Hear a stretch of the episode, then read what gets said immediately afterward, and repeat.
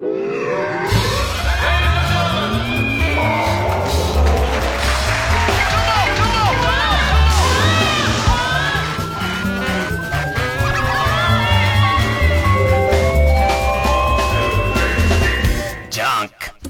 うも皆さん、こんばんは。爆笑問題、田中裕二です。ね、ほんまおきに。まあ、大阪弁ですけどね。まあ、大阪帰りや。まあ、大阪帰りですね、ほん。昨日のね、はい。あの、ウルトラってね、あの、超プロ野球ウルトラ超プロ野球ウはい。ルトラ。え来年かな ?1 月8日かな？はい。1月8日。はい。すごいよね、メンバーが。すごいですよ。村神様来たから村神様も来ました村の珍獣の神様ってえ村の珍獣の神様じゃない。ヤクルトの村神様。村神様ね。はい。村神様も来たし。まあ、いっぱい来ましたよ、まあ、とにかくね、赤星さんも来たし。赤星さんは、まあ、パネリスト側でね。パネリストそうですよ。赤星さん。はいはい。来ましたけどね。去年もやったんですけど。そうそうそうそう。なかなかね、とにかくね、見応えあるよね、あれ。ありますね。大阪城ホール。はい。で、結局よくよく考えてみたら、うん、あの、ああいう、言ってみればセパ、うん、セパの一流選手、超一流選手活躍した。はいはいうん、それが一堂に会するって、はい、昔は、結構ね、うん、あの、正月番組とかで、なりましたね。歌合戦とかなんかやってたけど、今ないでしょ、そうすると、各球団のファン感謝デーってのは、はいはい、やるにしろ、球団でやりますけど、ね、セパの、主力選手が、ダーッと集まるっていうのは、オールスター戦ぐらいしか考えられない。そうなんだよ。ないのよね。ね？はい。だからそれ、すごい見応えあるんだよね、実は。すごいんですよ、メンバーが。ね？うん。で、村上様のもバッティングなんかもじらっと、はい、本当にすごいのが見れるし、うん、はい。ちょっとね、でもお客さんもまたいいよお客さんでね。もう、それぞれの球団から地方から集まってきてるから。そうそう全国から集まってますからね。また、キツネダンスがもうすごかったよな。キツネダンスが本物来ちゃうんだから。本物って、まあ、キツネダンサーズのね、あのね。あの、キツネみたいな女たち。いや、キツネみたいなじゃないんですよ。あの、キツネに疲れてるよ、いや、それだから、昨日も言ってたけど、やめなさいよ。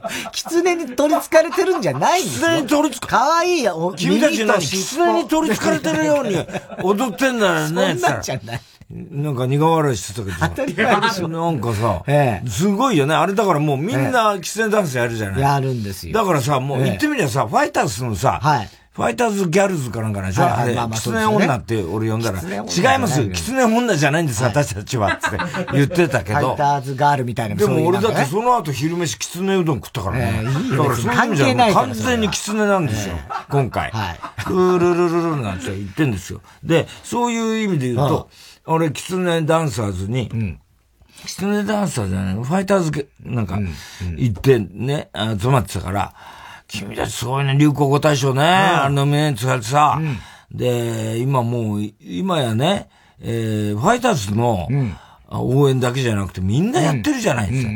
他のチームのさ、チアガールの立場を考えろよ、お前ら。言ってたね。言ってたね。どんだけ悔しい思いしてると思ってんだ、まあ まあまあまあね。散々言ってやりましたけど。それで、村上様来てるし、だからね、俺ほっとしたんだよ、本当に。流行語大賞村上様取ったじゃない。で、キツネダンスもノミネートされてたじゃない。あれ、もし大賞キツネダンスだったらね、と、あ、昨日気まずかったよ。いやいや村上様ノミネートで終わって、キツネダンス大賞だったらさ、そりゃ気まずかったなと思ったけどさ。で、お客さんみんな温かくてね、本当に。楽しかったね。俺らなんかもう、ね、そんな、あの、東京もが何し、それ来るんや、みたいな、結構、そういう感じでアウェイかなと思ったら、もう本当にあったかくてね。で、ありがたいんで、あれだったけど、で、パネラーが、あの、陣内とか、まあ、あの、斎藤、ジャングルポケットの斎藤とか、まあ、もう、ゆうちゃみなんかもう興味、野球の矢の字も知らないけど、そんなこと私は格闘技にしか興味ありませんみたいな。言ってないですお前が言ったんですよ。格闘しないんですか？なんで乱闘しないんですか？みたいな言ってんだよ。な、ずっとゆうちゃみが。言わないし。何ちゃみなんですか？この人たちはなんて。お前はゆうちゃみかもしれないけど、野球選手は何ちゃみでもねえだろ。ほいで、あの、じ、陣内にさ、会うなりさ、お、のりか元気？ってさ、何回言うねんそれって言ってたけど。もうやめないよ、本当に。せんで楽しく。言ってんだから、それ。結構ね、6時間ぐらいかかって、あの、収録は。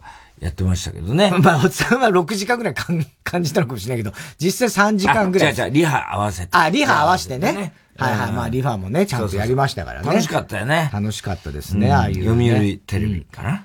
だから、読売テレビですよね。読売テレビね。はい。まあ、1月8日に日テレ読売で、我々珍しくその泊まりだったもんだから、はい。その前、前乗りじゃねえその後、うん、終わったのがもうね、遅かった。今日帰ってきたんですよ。そうそうそう。大阪からね。昨日のね、夜。昨日朝から行って、うん、で、もう要するに終わったのが10時半ぐらいですから。うん、で、あ、そうか。去年もそういやそうだったなと思って、うん、ドキヤキが、うん、あの、うん、ABC で、宮沢さんのとこでやってて、あ、そうか、ドキヤキちょっと顔出そうかな、今日の今朝ね。で、山田正人もいるだろうしと思ってさ、うんうん、火曜日だったからちょうどね。ほ、いで、一応連絡、うん、あの、上原にさ、ドキヤキ、あの、うん、ジュリー沢田にちょっと連絡して、したら、あのなんか今、向こう、地方、あの、レーティングなのよ。ああ、ラジオ。うん。うん、で、あの結構、あの、要するに、まあ、広島なんかもやってんだけど、うんうん、番組、いろいろレギュラー陣で、そのお互いの番組行ったりなんか切ったりなんかしてて、で、当日、宮沢さんがその前の番組にちょこっと出るんですけど、つって。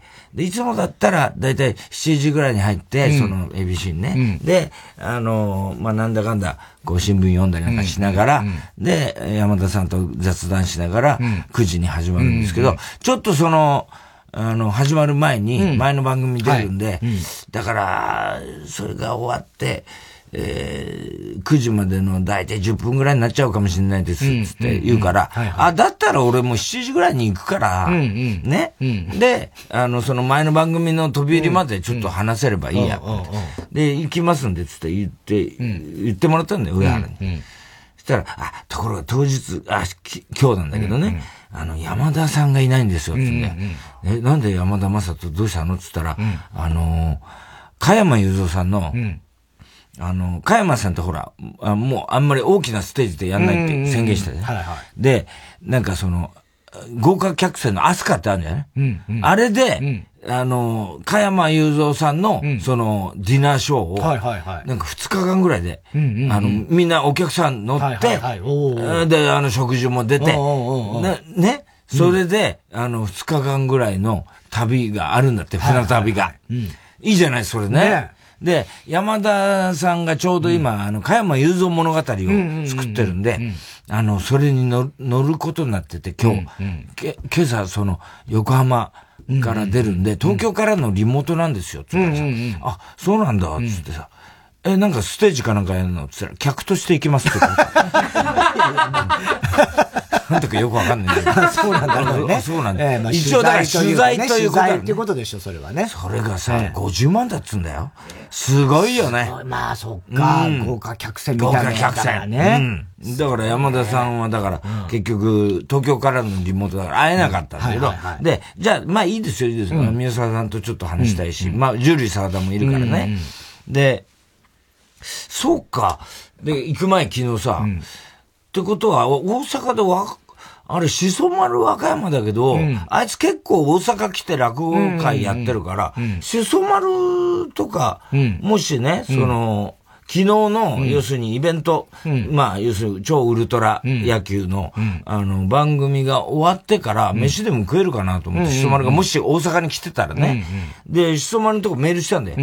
で、お前さ、なんか、俺今日大阪なんだけど、あの、大阪、あ、あの、大阪いたりしないよな、つって。うん。うん、メールして、それで新幹線乗って、うん、たら、で、向こう着いたらさ、うん、あの、時間合わせますつって、大阪行きますって言うから、書いてあるから、あの、何時まで今日いらっしゃるんですか？って言うからさ、うんうん、何時までも何も、うん、泊まりだよ、バカ野郎。知らねえんだから、それ。バカ野郎じゃねえか。わかんねえのかな、それぐらいと思ってさ、バカだからさ。バカじゃないよ、それ。ね？うん。で、上原にさ、あの、何時までとか言ってるから、ちょっとしそまに連絡して、で、あの、終わってからじゃあ飯でも行こうっつって言ってくれっつって言ったんで、で、まあ、収録して、終わってきて、上原に言ったらさ、ちょっとあの、10時半ね、あ終わるのが、10時半、リハ終わって、だから10時半ぐらいでね、そうするともう居酒屋も近くもね、なんか閉まってるんですよ、つから、だだったらいいよ、別に。部屋呼んでルームサービスでちょこっと話すぐらいでいいかなと思って。で、うちはあの、ほら、大谷で、まあ、あの呼んで、あの、結構まあ、ルームサービスもね、そこそこ、あれだから、つって、で、あのー、呼んだの。うん。しそ丸をね。で、あの、ホテルで待っててって言って、ほ、いで、結局、行きます行きますなんてさ、あいつも喜んで来て、で、俺らが終わって行ったじゃん。で、お前もちょっと、すまるだから、ちょっと俺の部屋来て、しばらく、あの、顔でも、そしたらロビーにさ、あの、醜い、なんか。醜かね汚ね男がいるなと思って。ね？ちゃんとした服着てきてたよ。汚ね男がいるなと思って。で、その前に、その、大阪城ホールで、あの、一応番宣の、あの、取材があったんだよな。ほ、いで、読売新聞の、あの、記者の女の人が、あの、いろいろこう、今回の番組についてつって、聞いて、え言ったんだけど、で、あの、私、普段はあの文芸部にいて、うん、あの、落語とかね、うん、そっちの方をやってるんですよ、つうからさ、あ、知らねえだろうなと思って、だって、しそ丸のこと知ってる人、ね、うん、会ったこと俺一人もいないからね。ね和歌山でも知らないって言われちゃったからね。和歌山全員知らない。全員知らないからね。そうなんだよね。うん。和歌山で人気っつったら和歌山全員知らないから。で、いや、知らないと思うけど、つって、そのね、うん、記者の人にさ、はいはい、あのー、桂しそ丸さんいるんだけど、つったら、うん、初めてで、あ、しそ丸さんですか、うん、って言うから、あ、知ってんの？つったら、いや、しそ丸さん知ってますよ、って言うからさ、珍しいね、つって言ったんだよ。あ、しそ丸さんとなんか知り合いなんですか？いや、知り合いっていうかさ、別に何でもないんだけど、うん。別に知らないんだけど、俺もよくしそ丸のことなんか、って言って。ただなんか和歌山のその米朝一門とかあの辺じゃなくて、うん、あのまあね、あの桂の方だから、で、あの、和歌山の落語会では、かなりあの、あの、なんつうのかな、あの、仲間外れにされてる落語家なんだけどね。どんな紹介で言って、ああ、しそ丸さんよく知ってますよ、つうから、あ、そう、それじゃ話が早いや、つって。うん、俺、しそ丸から聞いたんだけど、桂小枝師匠って。なんでそそのね、その話。あの、プリン乗せた話あったでしょ？股間にプリン乗せてた話。あれ、しそ丸から聞いたんだけど、プリンだけじゃなかったらしいね、みたいな。いいよ、もう。ゼリーも乗せてたんだよ。そうなんですか？つって一生懸命メモってたりする。メモってんだよ、記者 ゼリーも乗せて、その後ね、ボタ餅も乗せたらしいんです。あ、わかりました、つって。わかりましたじゃん。テープ取ってメモってたからね。あれ記事になると。ならねえよ、なの。やめろ、そういうことばっか言うのは。ほいでさ、行ったらさ、あの、ロビーのところにさ、ソマールがいてさ。で、じゃあ、じゃあ、ちょっと部屋行こう、つって。いや、もうお久しぶりですわ。まあ、もう、どうなんだ、ケーキはつって。いや、もう、ケーキわけないやないですか。つってさ、で、今度ね、うん、あの、ドッキリはっきりじゃなくて、あの、前回金曜日っていうね、うん、和歌山放送の、あれで、あのー、なんかチャリティー、ま、ま、ミュージックソン近いから、うんうん、で、チャリティーをそうやってやんではいはい。うん、で、中川ともちゃんってね、あの、アシスタントの女子アナの。で、ともちゃんが、あの、落語やるんだよ。落語やるんだって。で、今そのともちゃんに、しまるがね、あの、僕は、あの、ともちゃんに教えとるんですよ。落語、稽古つけとるんですよ。お前に教えられるわけないだろ、落語なんかも。知らないくせにとかなんか言って。知らないくせにじゃない。お前拙者な、って言ってさ。落語家でしょ。5分ぐらいならできますわ、みたいなこと言ってて。で、なんかともちゃんからもいろいろ差し入れとかなんかくれて、ともちゃんもね。ほんで、やっててさ、しかしお前太ったなって太ってたろ？あ、でも俺そんな。あ、知らないからね。知らないのよ。その、うん、最、最近っていうか前にほら、和歌山 NHK で行った時とか、うん、一瞬あったぐらいだよね。ワインさ、NHK で。ああ、NHK で行った時ね、そう一瞬あったぐらいで。一瞬あったぐらいで。知らないの。そうそうそう。いや、結構それで散歩屋なんか始めてコロナで、うん、痩せたって言ってたんだけど、また太ってて、そしたら、あの、あの、散歩やめたんですかつうからさ、なんでっつったらさ、あのー、膝に水が溜まってるところが出てさ、うんうん、もう歩けないんですよ、うんうん、散歩は。ちょっと良くないらしいんでさ、うん、でも太っちゃってんじゃん、つって。痩せるしかないじゃん、つって。どっちを取るかですな、みたいな。どっちどっちを取るかじゃないよ。もうそ多少痩せてから散歩した方がいいんじゃないとか言ってたりなんかして。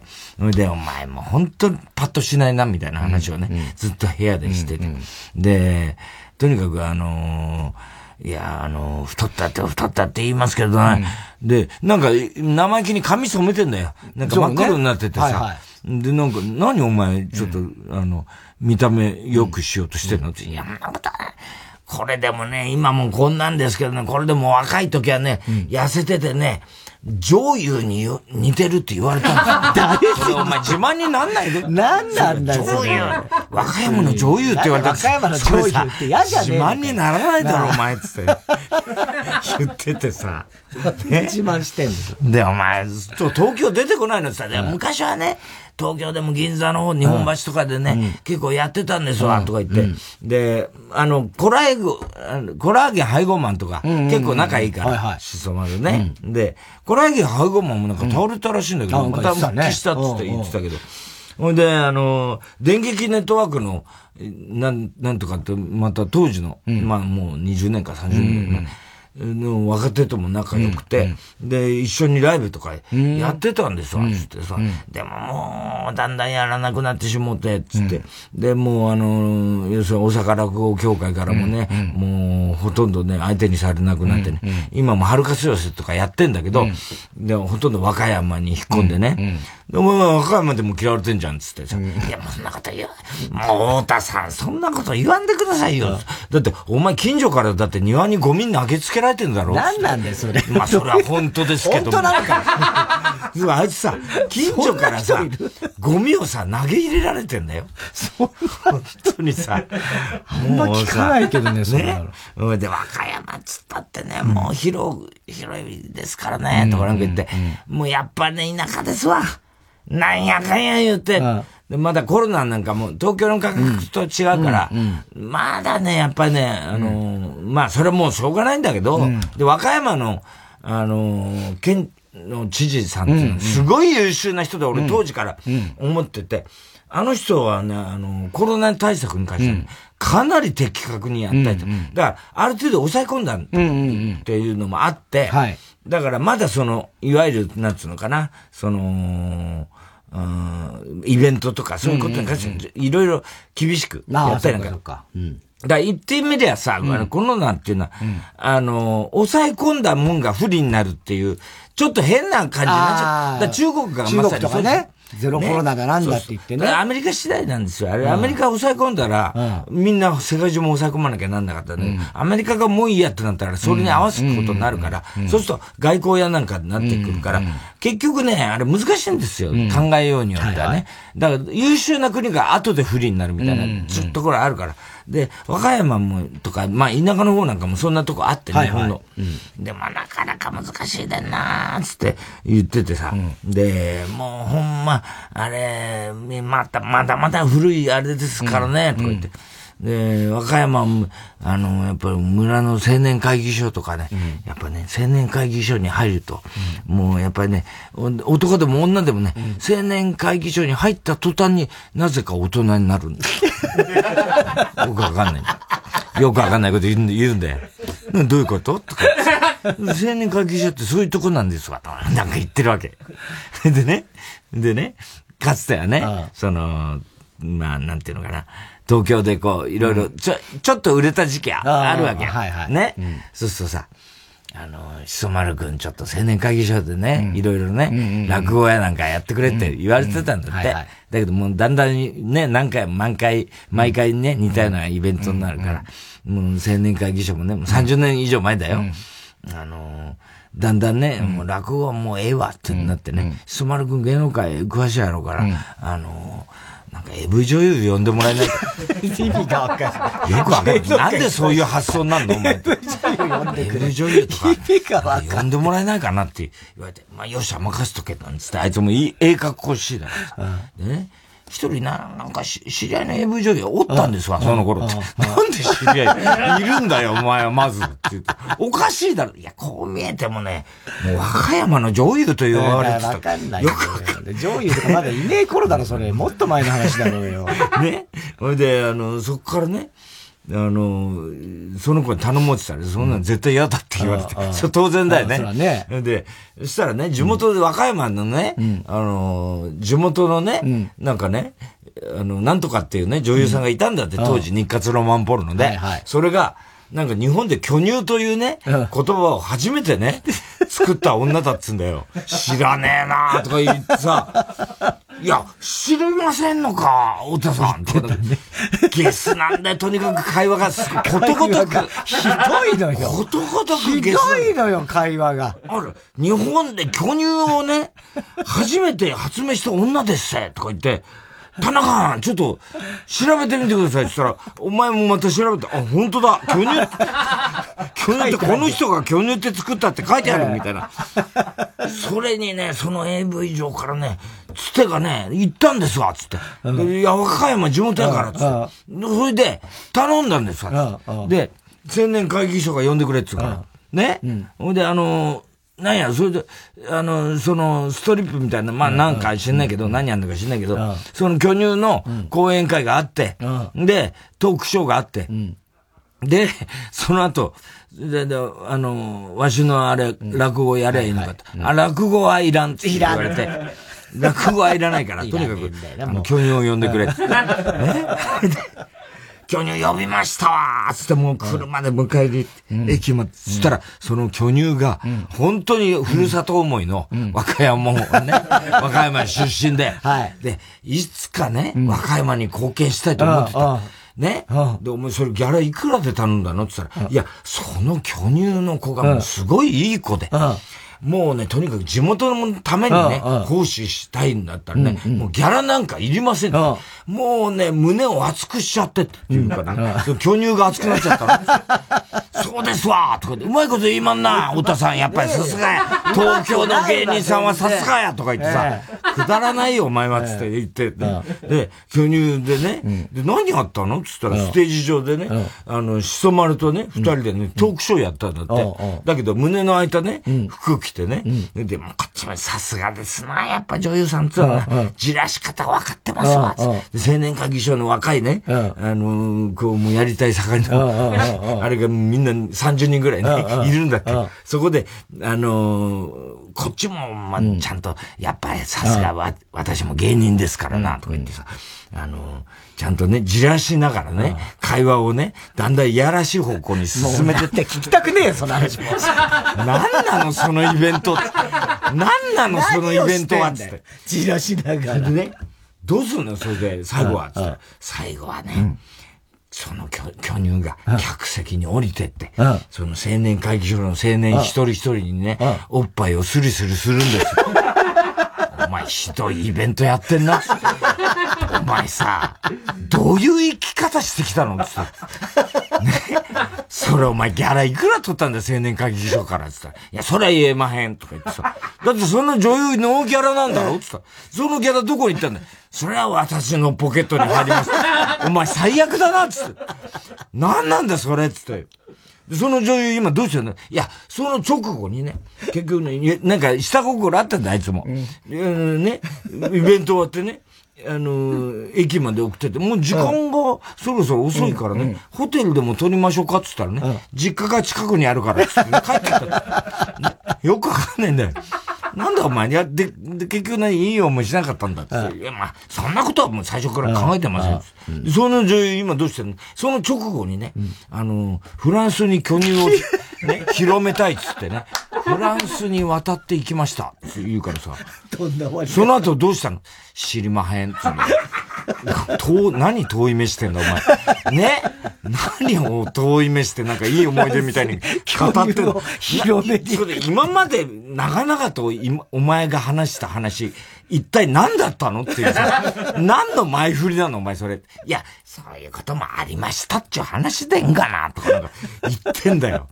でね、あのー、じゃあお前さ、例えばさ、初体験とかさ、やっぱそういう田舎だからね、やっぱ早いわけ？って、みんなやっぱりね、あの、お祭りの日とかにね、呼ばれに行ったりなんかして。ね、よくある、港町だとね、あの、遠洋漁業に行くからね、なんか知んないけど、あの、要するに、半分ずつ行くらしいんだよ、その。漁師さんで漁師さんが。ね、みんな全滅しちゃう場合があるから、町に住んでる漁師さんの半分が、あの、遠洋漁業行って、入れ替わりなんだって。ね。ね。そうすると、その、奥さんのことは、隣の家の旦那にね、俺俺がいない時頼むって、そういう風習があるんですよ。何時代の話なんだよ、そんなのあったの？和歌山なんてそんなもんですよみたいなこと言ってんだよ。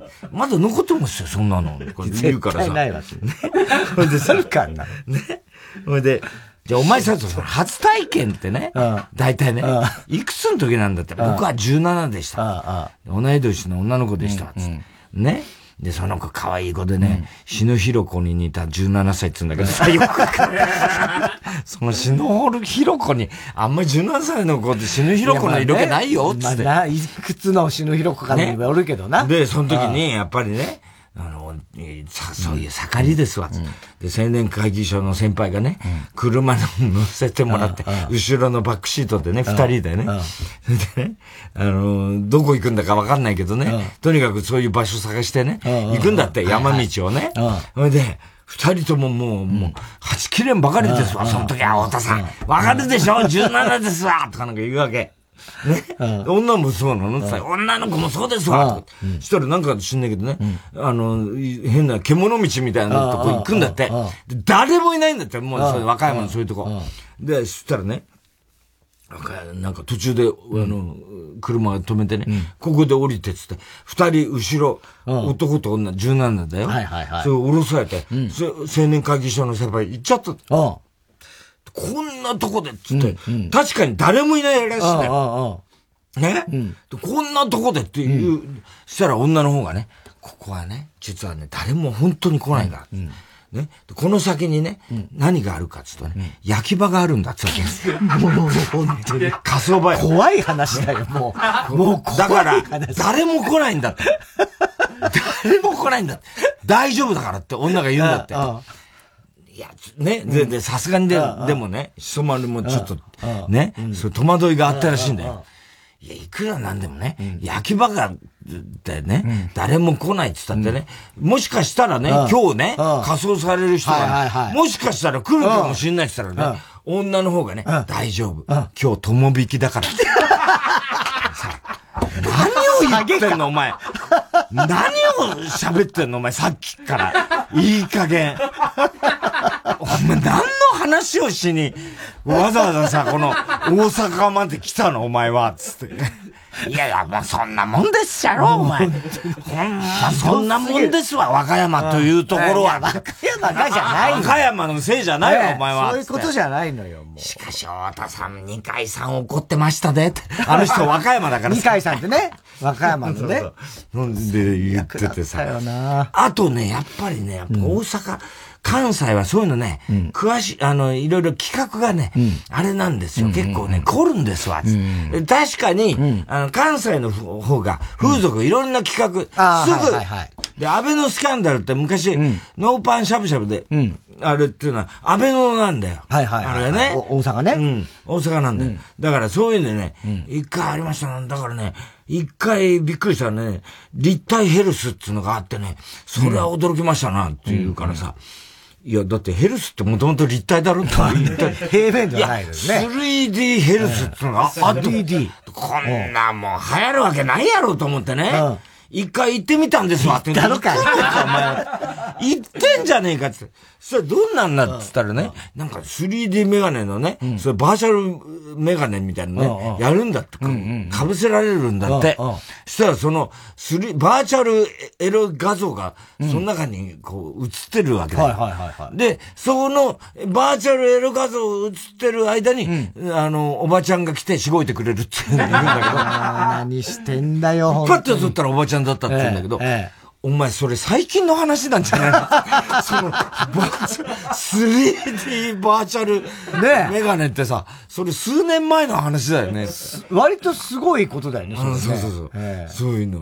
で、ずーっと、延々さ、俺さ、昨日12時半ぐらいまでさ、お前が帰った後 俺はもうだ、途中でもうダメだ これやと思って、眠いし、もう帰ろうと思って、先帰ったよ、もう。こんな付き合ったられるかと思って。まあね、お前本当に俺タイタンライブ呼ぼうと思ってるからね、つって。頼むよ、一つ、そういうので。で、おばちゃんじゃなくて、ちょっと古典勉強してってくれって。古典もあいつうまいからね、落語やらせと。だから、あのー、結構ね、あの、古典でできるやつ、いくつかさ、ちょっと練習しといてくれよ、つって言ったらさ、あそしたらもうあの、米朝師匠の CD もうずっと聞いて勉強しときますとかなんか言,、っててさ、なんかちょっとでもドキドキするなとかなんか言ってたけどさ、ひどいなあいつはな。いやもう、あんなひどいとは思わなかった。今日は友引きだって。今日友引き。すごいもう。分かってんですわ、女の方が。つって。やっぱ最初からやるつもりだったんでな、あれは。なんつって言ってんだよ。くだらねえだろ。ああいう芸人がまだ生き残ってってとこがすごいね。すごいよね。うん。本当に、危機として話したからね。危機として。夜中に。それが止まんないんだから。そうなのまだまだあるよ、ああいうの。まあ、ワールドカップでね。ワールドカップで。ちょうどちょうどワールドカップやってる時間だ。ですよね。ちょうど。何やってんだ、俺たちは。ちょうどワールドカップでね。何やってんだ、これは。ええ、クロバチア戦が始まるくらいの時間に、その次で、今朝、ABC 行って、それで、あの、宮沢さんとこ行って、で、宮沢、ジュリー沢田がこう案内してくれて、で、こうバーッとこうね、エレベーター登ってったんだ。で、バッと開いたらさ、宮沢さんがさ、目の前に、エレベーターの目の前に行ってさ、お父様 ようこそいらっしゃいましたって、深々と最系列がさ、宮沢さんちょっとやめてくださいよ、そういうの。つったら、いや、実はね、太田さん来るって言うから、で、エレベーター2機あったんね。ね。で、太田さん来るって言うからね、実はね、先にこっちのランプがついた。隣のエレベーターのランプがついた。そのエレベーターの前でね、土下座してたらしいんだよ。そしたら全然知らない人が出てきて、びっくりして、あーってなって。ほいで、今こっち来たんですわ、とか言ってさ。宮沢さんもさ、バカだな、あの人も、と思いながら。面白いよね。ね。うん。まあ、結局さ、なんかあのあれだ、あのうん、いろいろ、あの人も芸が好きだからね。で、あの人は面白い人で、あのー、ABC に入った時に、普通、あのー、野球実況、横山なんかみんなそうなんだけど、あの、え、今、多分ね、そろそろやってるけど、太田上田のね、古舘さんの会っていうのはね、結構面白くて、はいはい、古舘さん来てくれて、うん、で、あのー、やっぱあの人も、テレ朝新入社員の頃に、ミノさん、ミノさんに憧れて。文化放送ね。文化放送。うん、で、全然関係ないわけよ。うん、テレ朝と。うん文化放送ね。うん、なのに、テレ朝で、あの、ちょっと、あの、出張ですとかなんか嘘ついて、うん。うん、文化放送行って、皆さんのカバン持ちずーっと。ね、で、皆さんが俺の背中を見て、お前古舘、俺の背中を見ろよとか言って、銀座をはしごするのをずっと音もしたっていう。俺その話昔から古舘さんに聞いて、それが面白くて、それは大田上田でもやってくれたんだけど、とにかくそういう、だ横山なんかでもさ、会社に関係なくさ、映画作ったり小説、ね、それを大ヒットしたりしてるわけ。で、やっぱりそういうのって、宮沢さんもそうなんだけど、あの人は、あの、ABC 入って、うん、普通はぜ、絶対に実況アナ、野球の、実況アナとか、やらされるんだけど、1年目、ね、もう全部断って。僕はそういうの興味ありまへんかなとか言って。あの人しかも、あの、大阪のアナウンサーとはいえ、全部共通語で、あの、要するに、関西弁は喋らない。喋れないんで、だけど、あの人はもう関西弁、ずっと大阪弁貫抜いて、若い、若手の頃から。で、一切全部断って。その野球実況、で、自分の好きな落語だとかさ、その芸能のバラエティを一筋やって、もう引退したから。それでやってた人で、だから今日も話しててさ、そういう、あの、アナウンサーってもう最近やっぱりあんまりいなくなりましたね、みたいな話をしてて、ほいで、あの、しかもあの人さ、あの、アナウンサーやりながらさ、うん、結局そういう芸事好きだから、落語やったりね、うん、で、途中、しまいにはね、エビーチ染之助染太郎に憧れてね、あの、大神楽の練習して、そこまで行ってそれがもう、あの、どこかでしか作ってないような、あの、はいはい、要するに番傘っていうかさ、あの、あの、カラカサ。回すやつね。あ、回すやつ。あれってね、もうね、ほとんど絶滅、職人がもうあとしてる。そうだろうね。で、そっから取り寄せて、はい。ほいでもう大神楽の練習して、ボールは回せるようになったんだ。そこまで行ったんだ。そうだよ。ほいで、で、その師匠から、もうそれももう唯一しか残ってないような、その大阪の師匠から、じゃあ、宮坂君、次はね、マスだね、つって。うん、次は、ね、次の段階、マスだから。相当すごいよ、それは。その時に五十肩になっちゃって、えー、それでやめちゃった。何やってんの？つって言っててさ。で、今回はもうでも、あれだな、え、え、まあ、ウエストランド級。ねねこの応援してますとか言って、僕ももう ABC やめたからね、大手を振ってウエストランドの Q の話しかね、ウエストランドと Q の話、話しかね、ラジオでしてませんねつって。応援してるっつって言ってくれて。嬉しいね。嬉しかったよ。ねえ。はい。さあ、ということで、それでは今日も参りましょう。火曜ジャンク爆笑問題カーボーイ。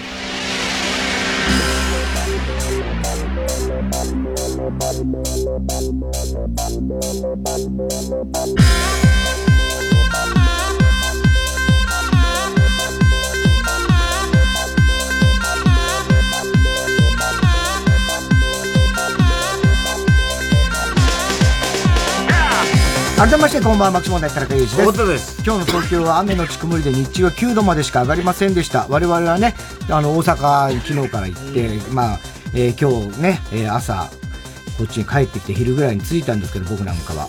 大阪ではもう、まあ普通にそんな寒くは感じなかったんですけど、東京着いた途端にやっぱ全然冷たいんですよね。ああ、そうか、そうか、はい、うん、で。今日は寒かったですね。うん、えー、で、明日水曜日からはしばらく日差しが戻ります。日中は14度前後という過ごしやすい日がちょっと続くということですけども、朝晩は冷えそうなんでね、はい、もう完全に冬のつもりでいてください。次に雨マークがつくのはもうほぼ来週の火曜日とか、もう1週間ぐらいはほぼ雨マークがなかったですよ。長期予報では。はい。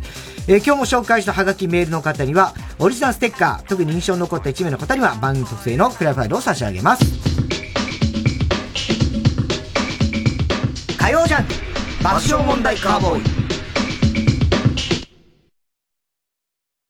TBS ラジオジャンク。この時間は小学館中外製薬三和シャッターフルタイムシステム他各社の提供でお送りします。あの本格ゴルフ漫画が豪華な装丁で登場。風の大地全英オープン編発売中。読み応え抜群の英語サイズにカラーポスターも収録沖田圭介25歳と9ヶ月の物語をもう一度。小学館。中外製薬学園。問題です。女優やモデルが SNS に変顔をアップするケースが増えています。なぜでしょう？うん気さくさをアピールするため？違います。正しい答えはこんな変顔もできちゃう私ってどう？という自信が抑えきれないためです。何かあったんですか？TBS ラジオ主催加藤時子ほろ酔いコンサート2022お徳さんの年末恒例ほろ酔いコンサートが今年50年を迎えます。12月11日横浜館内ホール。12月26日27日は有楽町ヒューリックホール東京。いずれも夕方4時開演。チケットの予約は時子プランニング03-3352-3875ご来場をお待ちしております。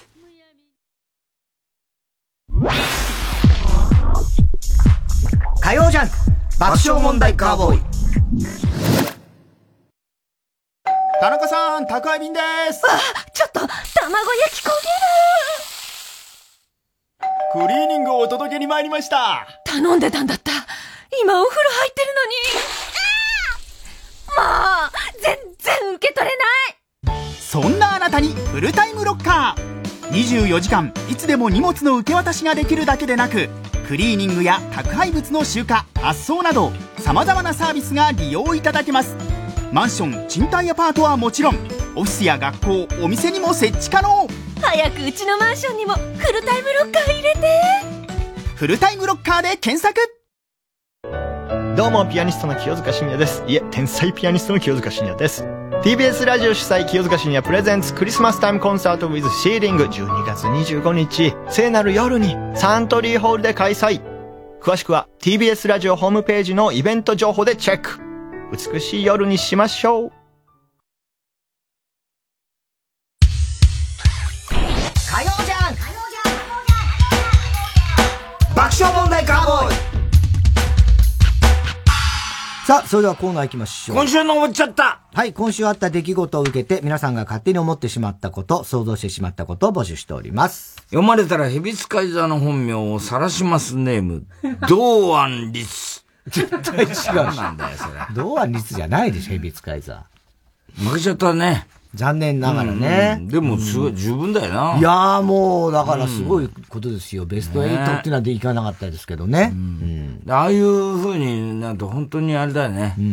あのー、日本のスポーツってさ、ほら、メジャーもそうだけどさ、ああいう一人成功した人とかがさ、てチームであドイツに勝ったなんとかに、アルゼンチン？スペインスペイン。か。ああいう成功体験があると、さらに上がってくんだよね、ああいうのってね。うんだから、ブーマーがなぜ売れないかってなんなんでブーマーの話になるね成功体験がないからなんだよ。ええいやいやいや、そだどんどんつまんないくなるわけよ。要するに失敗体験ばっかりする。だからもう次もダメだろう、ダメだろう、ダメだろう、とかなるわけ。そういうことなんだよ。俺が前から言ってる、せとにかく成功体験をするべきだ。ブーマーの話になる。5番、6番にも散々言ったんだよ。言ってたね。えー、太田さん2枚の鏡を使って、てっぺんが剥げてきてないか、毎日確認している人こんばんは。いや、やってないですけど、俺は今んとこハゲの、あれはないですお前はね、あんま剥げる要素感じはしないですしないよね。ねうん。ある死んだらなっちゃうよみたいなね。そういう感じだよね。てっぺんね、てっぺんっつうとね。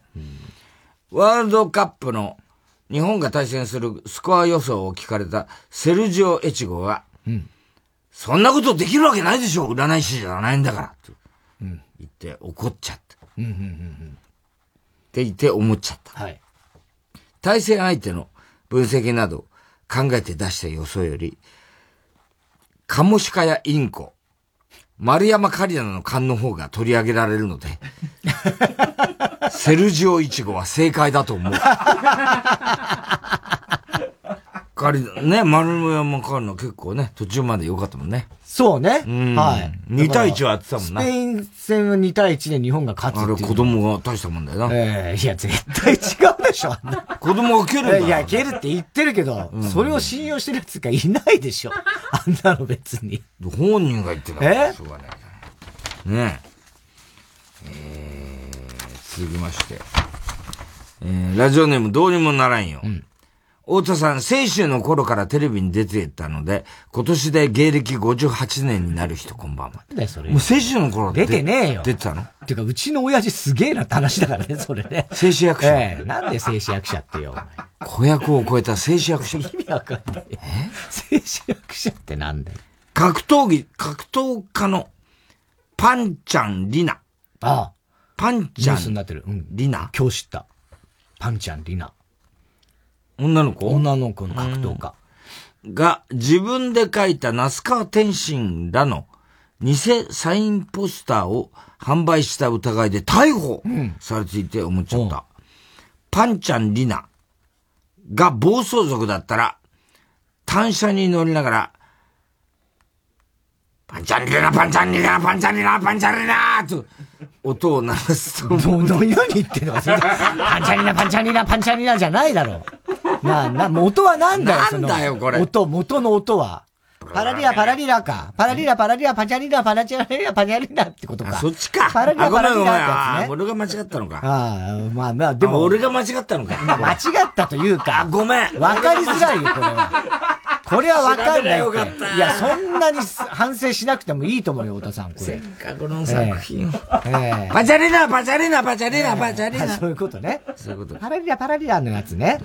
パンちゃんリナってね、今日知ったんだけど、そのニュースで。何の人なの？野口に聞いたら、結構女性の格闘家ではもうほぼトップクラスに、本当に実力あって、だから人気もあって、だからなんでそんな詐欺みたいなことやってこと。やんなきゃいけないんだって言ってた。偽サインポスターそう。那須川天心とかタケルとかのサイン入りポスターを自分でサインを書いて売っちゃったんだ。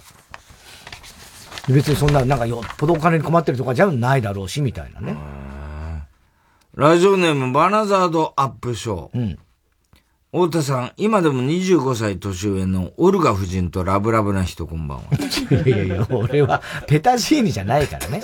えワールドカップカタール大会に出場中の日本代表、長友佑都が、インタビューで、ブラボーと絶叫しているのを見て思っちゃった。うん。もし長友佑都の代わりに、香川照之が出場していたらインタビューで、ブラジャー もういいよ。出てないから。絶叫すると。ええ絶対絶叫しないだろ、そういう風に。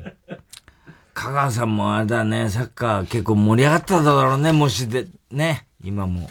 ああ、そうね。ああ、暑かったからね。あの一件がなくてね。うんうん。普通にザ・タイムとかザタイムやってたらね盛り上がってたろうね盛り上がってたでしょうね。見たかったね。ああ、ね。まあそこまで見たいか。りました。ええいやまあそこまで見たかないですけどね。ラジオネーム、マナザードアップショー。太田さん、今でも25歳年上のオルガ夫人とラブラブな人。使い回すな、そこは。こんばんは。マクドナルドの冬の定番メニュー、グラコロを食べて思っちゃった。うん。もしも、水谷豊さんが子供の頃からグラコロが販売されていたら、うん。優しさ紙芝居を歌うとき、最初のセリフで、ビー玉、グラコロ。英語まだよ、そこは。風船ガモンに、日記と、えー、っと、それから、って言うと思う。言わないよ。グラコロは、懐かしくないから。ビー玉、あの歌ね。グラコロ。日記だよ。日記。日記はちょっと古いね、さすがに。そうか、まあでも、水谷さんって言ったら10個以上上だもんね。10個以上上だろうね。そうだね多分ね。うん。あの、グラコロってなんか、食べたことある？えっとねすごい流行ってるよね、グラコロ。そう、何年か前に一回あるかな？いや、話題になったの一回も俺食べて食べたことない？ないんだよ。だってお前はフィレオフィッシュしか食わないでしょ？フィレオフィッシュ以外も食ってないだろ、もうここ10年ぐらい。ほぼ。マックの別の。あの、は普通のハンバーガーは食ってる。食ったぐらい？うん。で俺もね、何年か前に、やっぱ話題になったんで一回食べました。いや、まあ、美味しいっちゃ美味しいけど。って言っちゃまずいんじゃない？美味しいって言っといた方がいいよ、それは。美味しい一応ほら、メーカー、うんスポンサー美味しい美味しいです美味しいですね、美味しいでしょ、うん美味しいんだろうなと思うよ。県民賞出てきたらどうすんの県民、何県だよ、お前、グラコロお前。全県かマックだ、マックだ。全県全県だろうがよ。アメリカから。なあ、おかしいだろう。なあ。国際版いやいや、国際版とかねえよ。国際版となあ。ゲームスペクターみたいなもんだよ。県民賞絶対呼んでくれないんだよってよ。おめえ何県だよ。埼玉県で呼べっつって。うんどうも、極東ベイクライトですネーム、チンコフランダース。どっちなんだよ。どっちなのよ。チンフラね。太田さん、ソープランドで抜いてもらっている時も、こんな話ばっかだよ。チンコフランダースのことを考えてる人、こんばんは。考えてないし、もうそんな話ばっかじゃねえか、今日。木下ゆきなの誕生日で思っちゃった。もし、木下ゆきなが同様の山の音楽家を歌ったら、歌い出しが、あたしゃ音楽家山のチョリス になると思う。チョリスって山のチョリスってなんだよ。山のチョリス。初代ヒロダツの、太田さん、射精が3年止まらない人、こんばんは。うっせえな。大鶴ギタンが出演する舞台、ザ・バースデーパーティーが、12月17日より、新宿シアターモリエールで上演されるという情報を見て思っちゃった。うん。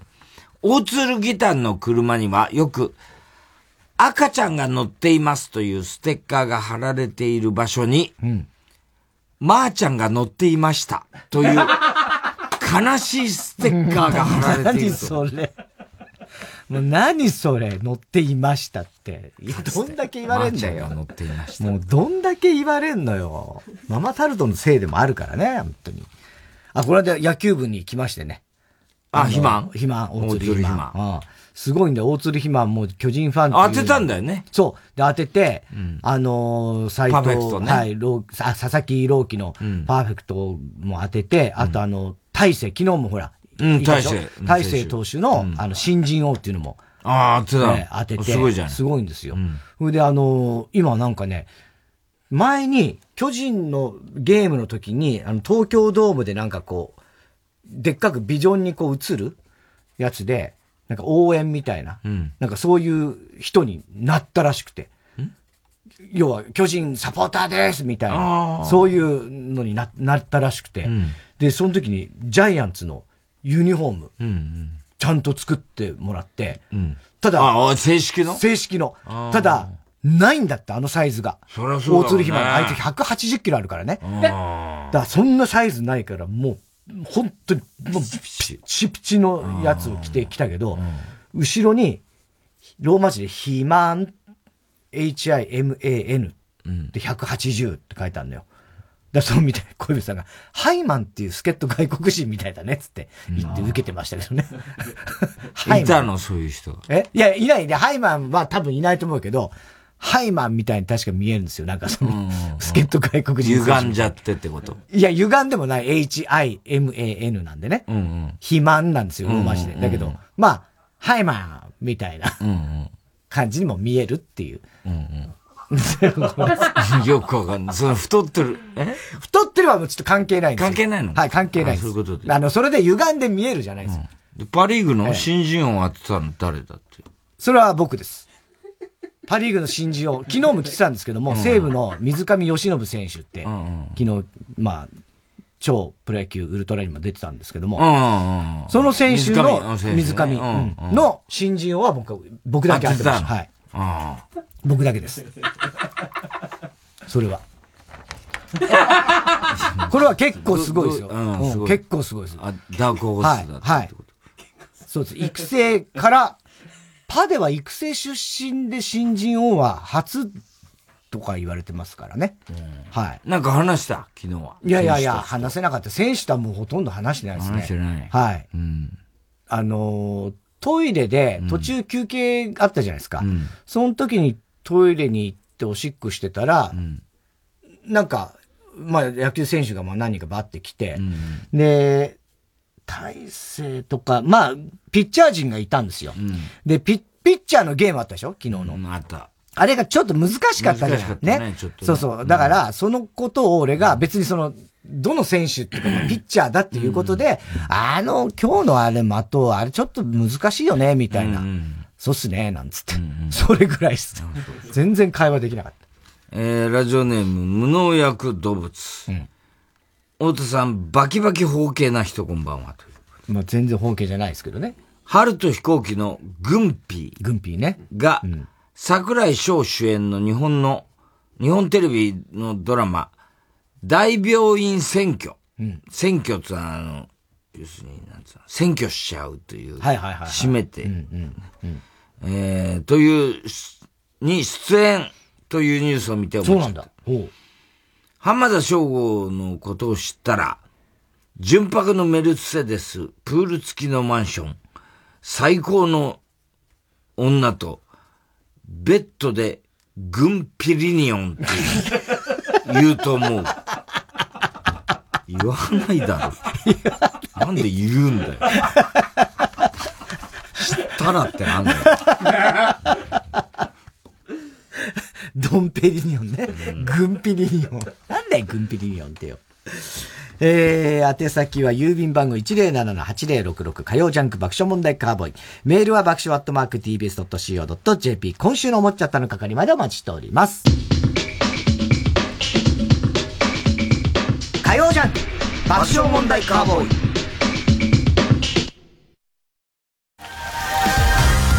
ここでユアネスのブラをお聴きください。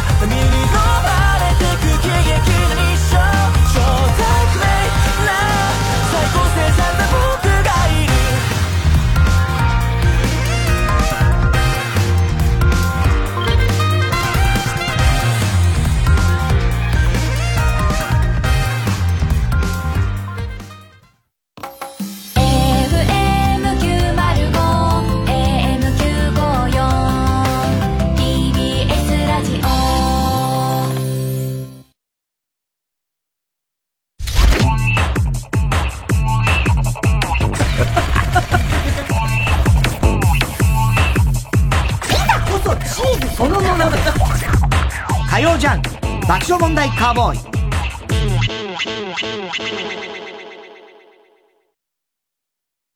例えば、大風にも負けないシャッターを作る。そのために率直な意見を交わし合う風通しの良さがあります。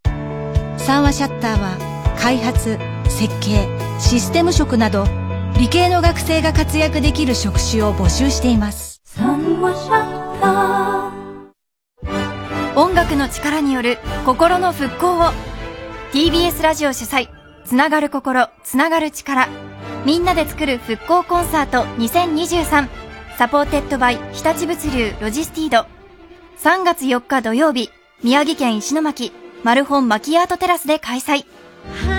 仙台フィルハーモニー管弦楽団と森山良子が夢の共演。チケット販売中。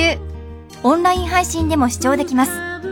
詳しくは TBS ラジオイベントダイヤル03-5570-5151または TBS ラジオイベントページをチェック。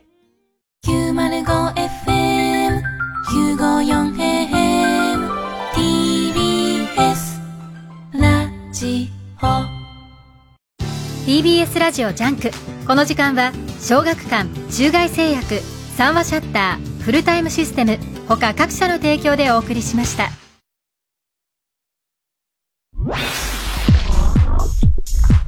火曜ジャンク。爆笑問題カーボーイ。運命なんで誰が何と言おうが男はその運命を確信していた。はずだった。あの名曲から生まれたストーリー。主演満島ひかり佐藤健。ファーストラブ初恋。ネットフリックスで独占配信中 TBS ラジオ公演ストーリア2チェロ佐藤春馬。バイオリン服部萌音ピアノ藤田真央。世界が注目する若手トリオの演奏をお楽しみください。12月23日金曜日東京オペラシティコンサートホール竹光メモリアルで開催。チケットは全席指定税込5500円。詳しくはサンライズプロモーション東京0570 0570-003337 0570-003337または TBS ラジオホームページのイベント情報まで。TBS アナウンサーの日々真央子です。TBS では脱炭素社会の実現に向け2023年度に放送センターなど主な施設のカーボンニュートラルを達成し水素で動く世界初の中継車地球を笑顔にする車を導入します。また SDGs キャンペーン地球を笑顔にするウィークなどを通じて様々な社会課題について発信するとともに若者たちとタッグを組んでその解決を目指すコミュニティも動き出しています私たちと一緒に小さな一歩から始めてみませんか？詳しくは TBS サステナビリティで検索してください。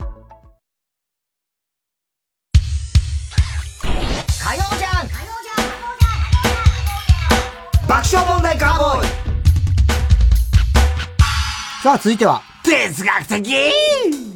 はい、太田さんが流行らせようとしているギャグ、哲学的このギャグをもっと使う機会を増やすために、皆さんからも自分の哲学を募集しております。ラジオネーム初代広田つの。うん。タツノオトシゴという名前を思いついた生物学者はきっと、いい作詞家にもなれる。まあ、哲学的 すげえ言い方だったけど。確かにね、タツノオトシゴって、ちょっと指摘というか、ちょっとうまい具合に。いい名前ですよね。確かに。うん。あれね。うん。タツノオトシゴ。竜には見えないんだけどね。まあでもなんとなく、タツうんノまあまあまあ、そうね。竜宮の使いっていうのはね、いるけどね。あれどういうの？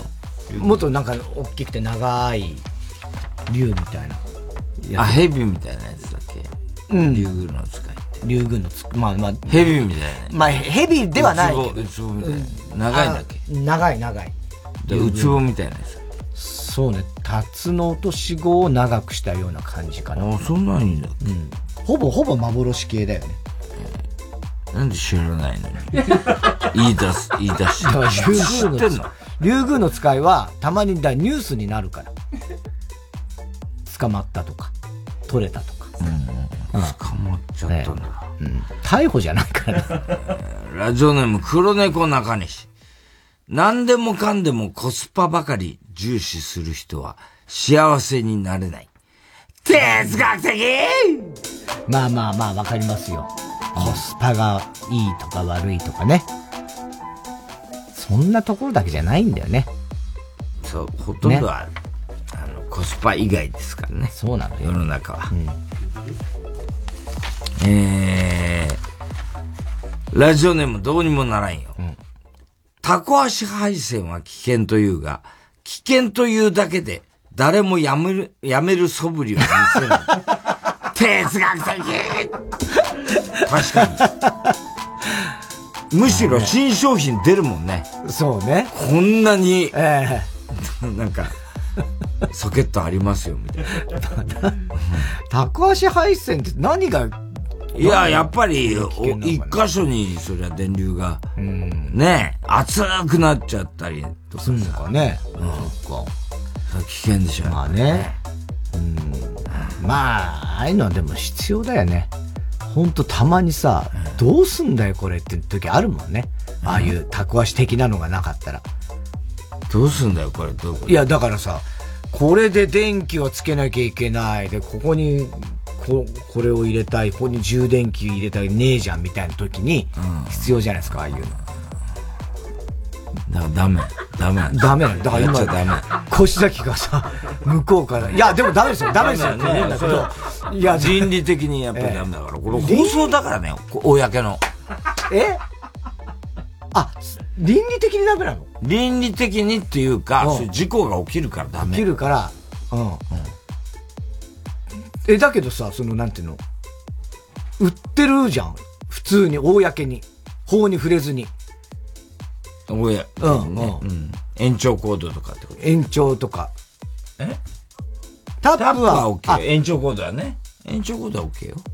タコ足配線ってなんじゃ？ああいうさ、いくつかコンセント入れるとこがあってさ。あれはタコ足とは言わないよね。あれはタコ足じゃないの？一箇所にこう、なんつうの？集まってるなんか、やつ、うん、そういうのは売ってんの？裏で。売組み合わせればタコ足になる。あ、ちょっとわか俺は思ったのは、あの、あるじゃないですか。あの、4、4箇所ぐらいコンセント入れられるやつがだから、例えば延長コードのその4箇所のコンセントに、それさらに何箇所かのやつを、あはいはい。例えばやるじゃない？そこにさらにこう、あ入れていく。重ねていく。重ねていくやつね。あ、それそういうやり方。それは良くないね。それはもう。法、法じゃないでしょ。法ではないんでしょ。まあ、まあ、良くないよと。よく、あ、っていうか、危険ですってことですよ。だから、それは倫理的に、放送倫理的に、それを、それを推奨はもちろんしちゃダメだしたお前が、これはかなりの罰則を受けるでしょうということですよ。罰則はないでしょ。いやいや、それはだって。いや、だからなんかわかんないけど、どっかから。どっか謝罪をしなきゃいけないってことですよ。会見とか開いて。え？会見開くみたいな。会見とかまではいかなくても、ねな、どっか何らかの形で謝罪はするべきだと思いますよ、僕は。いやだよ、そう。やだよって。やだよって。ダメですよ、それは。本当に。ラジオネーム二人ぼっち。うん、孫というワードを使わずに、大泉逸郎について説明するのは、かなり難しい。哲学的いやー、本当だね。そっか、大泉逸郎、まあ、桜んぼを育ててる 演歌歌手で、東北でとか、まあでもね。孫を言わない限りは。うん、子供の子供表現できないですよ。刺した歌が。っていうか、それはもう、だって、不十分だもん。うん、やっぱりそこが一番のポイントだから。そうね。うん、そっか。うん、だ完全無欠のロックンローラーをやずに、アラジンを表現するアラジンね。うん、ね、ロックンローラー大放送がデビュー2曲目の歌の。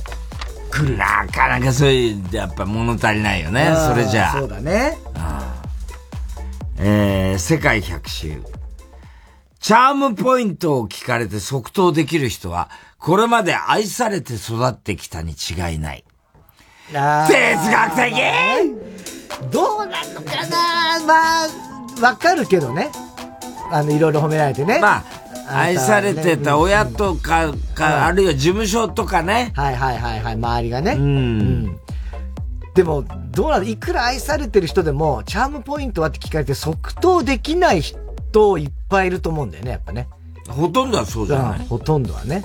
うん。アイドルとかだからやっぱこういうのってね。うん。お前チャームポイントどこだお前のチャームポイントは。自分、聞かれたらどう？泣きぼくろ。気持ち悪い。ええいいと思ってんだ。思ってねえわ。誰からも言われたこともないし、泣きぼくろあるねは言われたことあるよ。泣きぼくろが可愛いとか、いいとかは一回も言われたことないです。ただ俺って泣きぼくろあるなとは思う。ドン引きだ。大体そういうやつじゃない。エクボとかさ。えー、ラジオネーム、ゴンボホリかな、でいいのかな？ひろゆきの顎ひげはなくてもいい。哲学的大体なくていいわ、それ大体。いや、でもひろゆきは特に、なんか、なんで顎ひげだけ生えしてんのかなっていう、ちょっと、うん、まあ、なんか思わ似合ない。ってる感じは特にはないけどね。まあね。っていうか、あそこだけ生やすみたいな。うん。もうちょっと後ろひげっぽく、こう、ね、鼻の下のあたりそっか、とかさ。そ、そん、そうなんあだけ？どそこだけなんで生やすの本当そこだけなんだっけ？俺、ひろゆき、今パッと。そうじゃない？正確にどこにどうヒゲかってあれ。っていうか、あんまりヒゲの似合う感じのではタイプないね。でもないしそうねね。。うん。うん。うん。あと、ひろゆきの中継のさ、画像がさ、洒落てんだよね。あの、画像リモートの？リモートの、なんか。あ、そうだそうそうそう。画像がいいんだよね、やったら。ライティングとかなのかわかんない。ああ、ああ、ああ、それはもちろんだってそういうの、そうそうそう。一番いいの使ってたろうからね。えー、日向坂、高本か、た、高本彩香さん、爆押しネーム、ミミミカン。うん。男性はお尻派とおっぱい派がいるが、女性はチンチン派しかいない。いやいやいや。哲学的哲学的じゃない確かに。え？そうだよね。いやいやいや、チンチン派って男の自慢できんのなんて、チンチンしかないえ それ。そう思わない？いや、思わないし、チンチン派とかいるんですか？女性は。いや、てか、チンチン派しかいないっつってんですよ。ああ、まあ。あ、でも結構、あれだよね。ななんつうの？腕の血管フチとかさ、そういうのはあるね。胸板が熱い。ああ、結構そう言ってる人いるよね。泣きぼくろ。泣きぼくろいねえよ、聞いたことない。気持ち 思ってた。思ってないっつんだよ、だから。え でも泣きぼくろって、もう出てこないよね。そうね。だから俺泣きぼくろある人だなって思ってたってこと？いや、別に常日頃思ってないですけど、たまに言われるんだよ。あれ、泣きぼくろあるね。別に褒められたわけでも何でもない誰ですよ。に言われるの？いや、誰って別に、いや、わかる。言う人いる？お前に。あれ泣きぼくろあるんって言う人いるの？いや、まあ、ここ10年、20年はないかもしんないけど、子供の頃とかだよ、多分。子供の頃とかは、まあ別に友達とかじゃないの？親戚とか友達とか子供の頃いにそんなことを言う。言われたことは、それだよ。だって泣きぼくろってものを俺は別に知らなかったからね。うん。で、泣きぼくろ子あるね供の頃ってそうだよ。大体知らないよ。ここに、え、そうなの？つってか、あ、あ、これ泣きぼくろって言うんだ、ぐらいの頃ですから。だってそれは同じ年ぐらいの人に言われたってことだよね。そのことも。いや、その正直、そんなに厳密には覚えてないですよ。その、同級生なのか友達なのかたまに言われるって言ったじゃん、いや、だから覚えてないけど、あるでしょ、そういうこと。ないよ別にちっちゃいとか言われても、誰にどう、いつ言われたかなんて覚えてないわけだ。いや、でもね、相当インパクトあるよ、泣きぼくろ。あれ 泣きぼくろあるんだねっていう。言われたえ、何この人って思う？いや、そんなこともないですよ。別に、だそんなことはない。何を疑ってんだか知らないけど。いや、疑ってないけど、真実を知りたい。だから真実っつったって覚えてないよ、そこまで。誰に言われたか。言われたことだだって、言われたことは絶対あるんだもん。だって、泣きぼくろがあるっていうのを他人から教わったんだから。だ知らねえっつ 同じ会話になるけど。えー、ラジオネーム初代広田つの。セックス中に流す BGM こそが真の挿入歌である。哲学的哲学的じゃない。くだらねえよ。はい。えー、宛先、郵便番号107-8066火曜ジャンク爆笑問題カーボイ。メールは爆笑アットマーク tbs.co.jp。哲学的の係までお待ちしております。TBS ラジオ今月の推薦曲です。小笠原愛、ちっぽけな僕らの世界地図。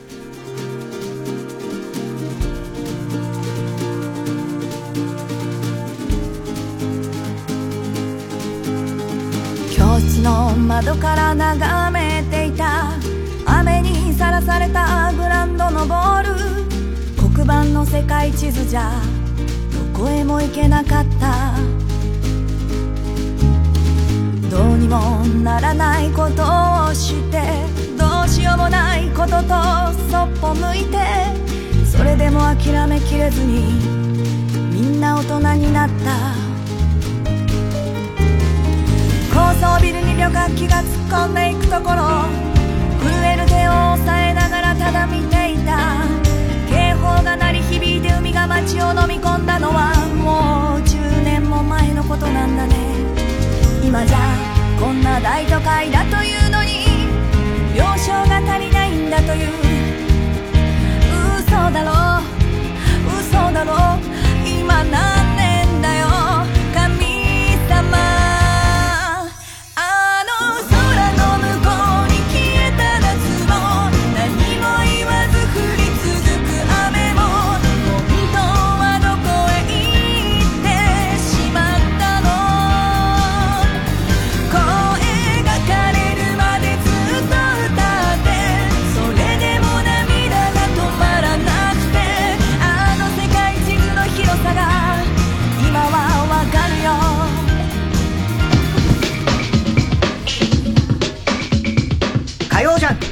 爆笑問題カーボーイ。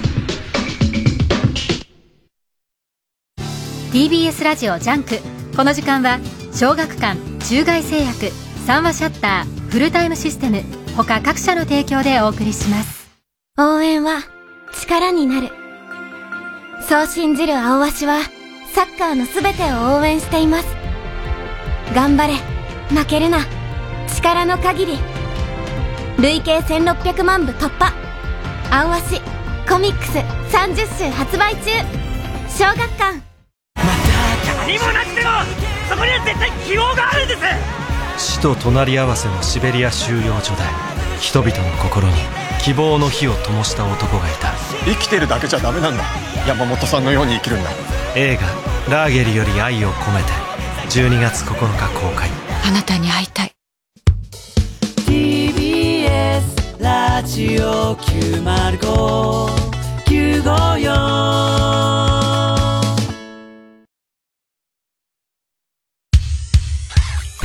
火曜じゃん爆笑問題カーボーイさあ、続いては。絵本のコーナーはい。絵本にならす、ならなそうな日常にタイトルをつけて絵本形式の文章で送ってもらうコーナーです。ラジオネーム、OK クアンタムコンピューター。うん。頑張れ。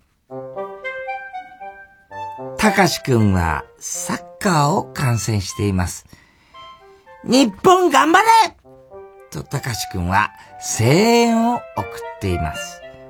あ日本が先制点を許してしまいました。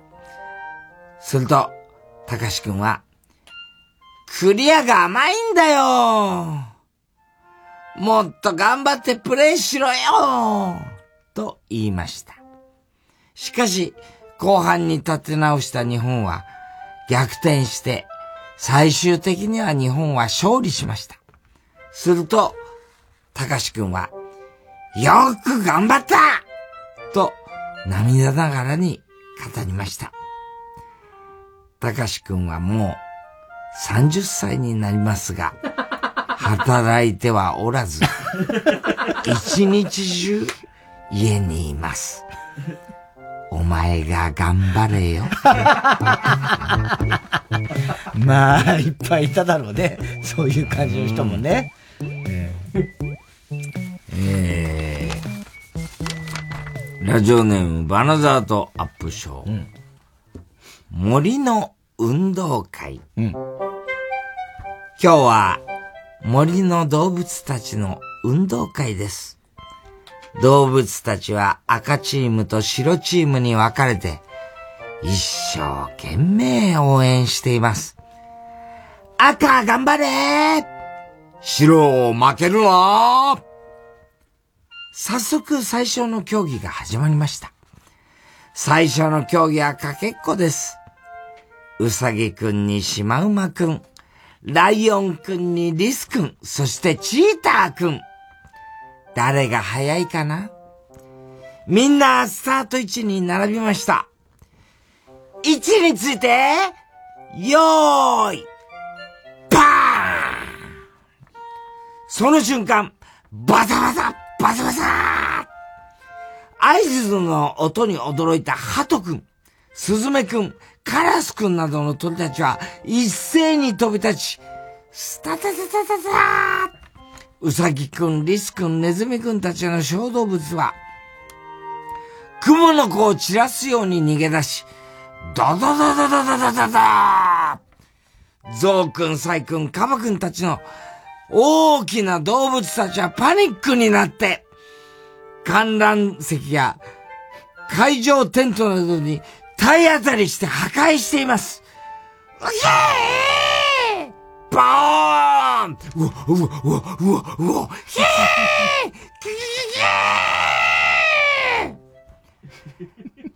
とにかく会場はしっちゃかめっちゃかの大混乱。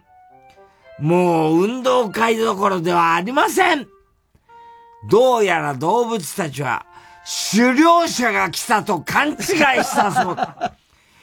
次からスタートの合図は声だけにした方が良さそうですね。おしまい。うん、そうなるわな。そりゃダメよ。ピストル使っピストル使った。ね。ね。パニックですから。逃げちゃいますよ、それね。えー、ラジオネーム、アザラシ2。うん。僕のおばあちゃん。小学生のこうたくんは、おばあちゃんのことが大好き。そんなおばあちゃんはある日、今日はみんなに昔話をしようかね。と、近所の子供たちを集めました。子供たちはまだ小さいので、昔に何があったのか全然知りません。おばあちゃんは話し出します。おばあちゃんが子供の頃はね、子供たちの目の前のスクリーンには、おばあちゃんが押したボタンに反応して、昔の街の画像が映し出されていきます。こうたくんはそんなおばあちゃんを見て思いました。へえ、うちのおばあちゃんって、プロジェクター使って、昔話するタイプ、タイプなんだ。おばあちゃんも時代に対応してるんだね。おしまい。まあ、もうそういうことになるでしょうね。うん。だから、動画とか見せ出すこともね、もうそろそろありそうだからね。プロジェクションマッピングとかね。プロジェクションマッピング、まあ、ったり、すごいけれども。この間どっかのパルコが閉店、閉店だっつんで、その昔の歴史を、写真を、パルコの壁面に、プロジェクションマッピングはいはいはい。あそうなんだ。映してやったイベントを、やってましたけど、あ、そうなんだ。渋谷かね。渋谷じゃない、どっかのパルコでしたね。いいなぁと思って見てましたけどね。寒かったけどね。寒かった。外で見てたんですか？現場で、まあそれをニュース？ニュースでニュースでしょ？お前は寒くない寒状況なんか見てる気になっちゃう。気になっちゃうの？すごいね。どんだけ寒い帰ろうと思う帰ってんだろうがよ。いいや、見たくねえや、もう。ラジオネーム、カエルが鳴けば月も輝く。女子アナのお仕事。女子アナの花子ちゃんは今日もお仕事、お仕事。今日、東京のマンホールから水が噴射しました。復旧には時間がかかる見込みです。花子ちゃんは頑張ってニュースの原稿を読んでいます。続いてのニュースです。物価高に、物価高に伴い大手のスーパー、スーパーでマンゴーが値上げされることになりました。さすが、アナウンサー、読み方がとっても綺麗だね。続いて、続いてのニュースです。輸入されたチンゲ、プチン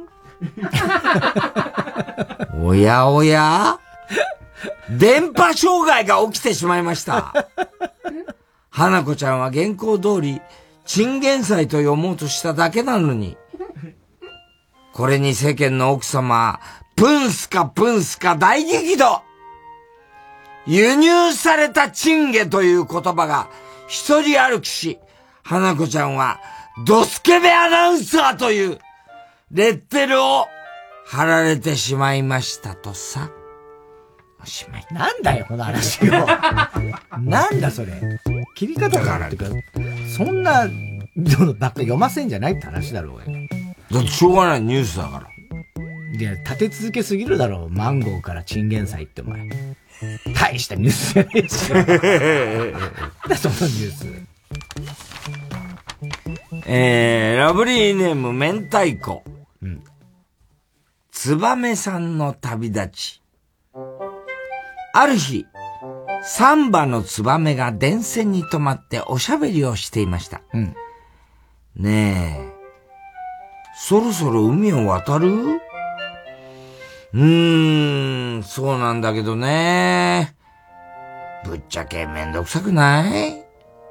最近の日本は温暖化で、冬でもあったかいしね。まあ、そうなんだけど、私たち一応ツバメだから、渡らないとやばいかなって。うーん。私、今年は日本の森で過ごしちゃおうかな。猛禽類に気をつければ平気じゃね？でも、あなたは渡るのね。どこに行くの？やっぱり無難に東南アジア？うん、うん、今年は思い切ってイスタンブールに飛ぶわ。え、マジで？それって飛んでイスタンブールじゃん。ウケるねえねえ、あなたはどこに渡るの？もう一羽のツバメは言いました。そうね。私はシルクロードに飛ぶわ。え、マジで？それって違法人じゃん。そうなんだ。みんなして中近東に飛ぶなら私はそうね。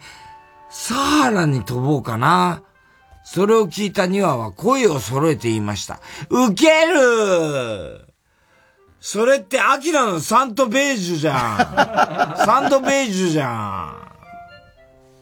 女性歌手がやたらと中近東への歌を歌うように、サンバのツバメも中近東に飛び立つことになりましたとさ。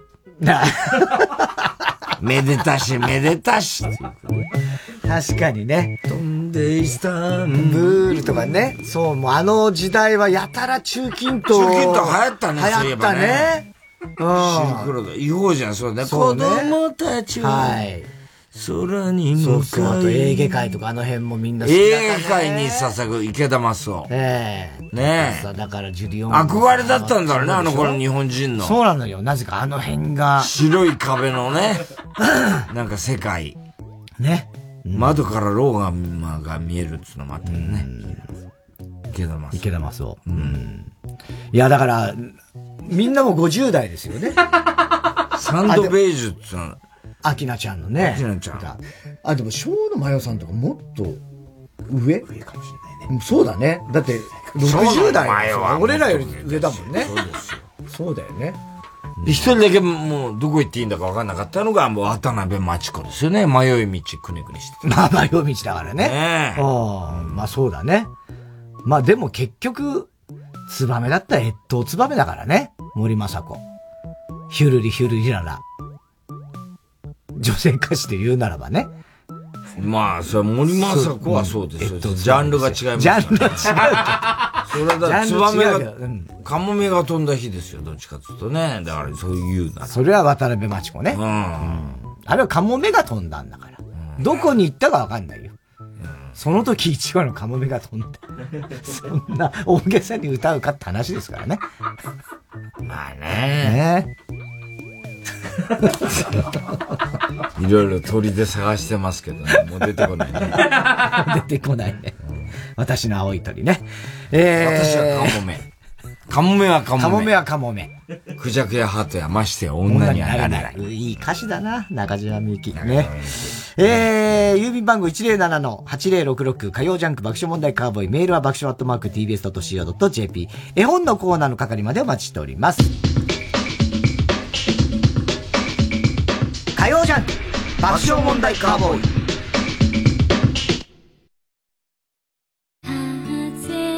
尾上菊之助です。TBS ラジオ公演新作歌舞伎ファイナルファンタジー10大人気ゲームファイナルファンタジーシリーズ35周年を記念して2023年名作ゲームファイナルファンタジー10が歌舞伎化記念すべき初上演の出演者は私尾上菊之助中村獅童尾上松也坂東彌十郎をはじめとする歌舞伎俳優が大集結このような時代だからこそ見ていただきたい壮大な感類のストーリーをぜひ劇場で。アジア初の360度客席回転劇場 IHI ステージアラウンド東京にて来年3月4日土曜日から開幕。ただいまチケット好評発売中。詳細は TBS チケット FF10 歌舞伎で検索。この機会をお見逃しなく。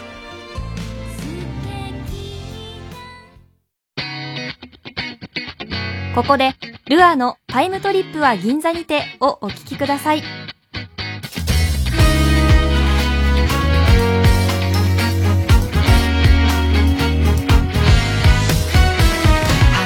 つパキ通り香り踊るコンクリ。不思議な景色時計台の針。がくるっと巻き戻ってほとんど魔法みたいな夜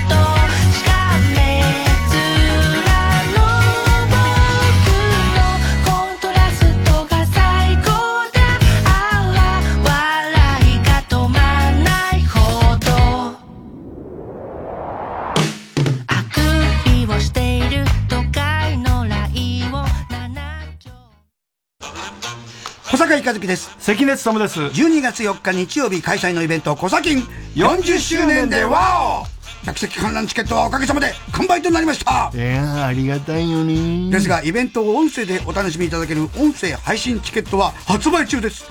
午後1時半からの部。午後5時からの部。2回あります。イベント1週間後の12月11日までアーカイブ視聴可能です。小崎40周年でワオ。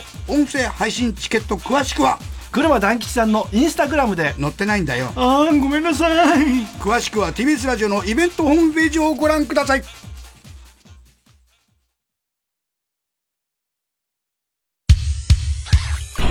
曜じゃん。爆笑問題カーボーイ。さあ、続いては。怒りんぼ田中裕二はい、こんばんは。田中裕二ですから始まるいかにも田中が起こりそうな事柄を皆さんに考えてもらって、それを私田中が3段階で評価いたします。えー、ラジオネーム、バナザードアップショー。こんばんは、剣道少年の田中裕二です。僕は学生時代ずっと剣道を習っていました。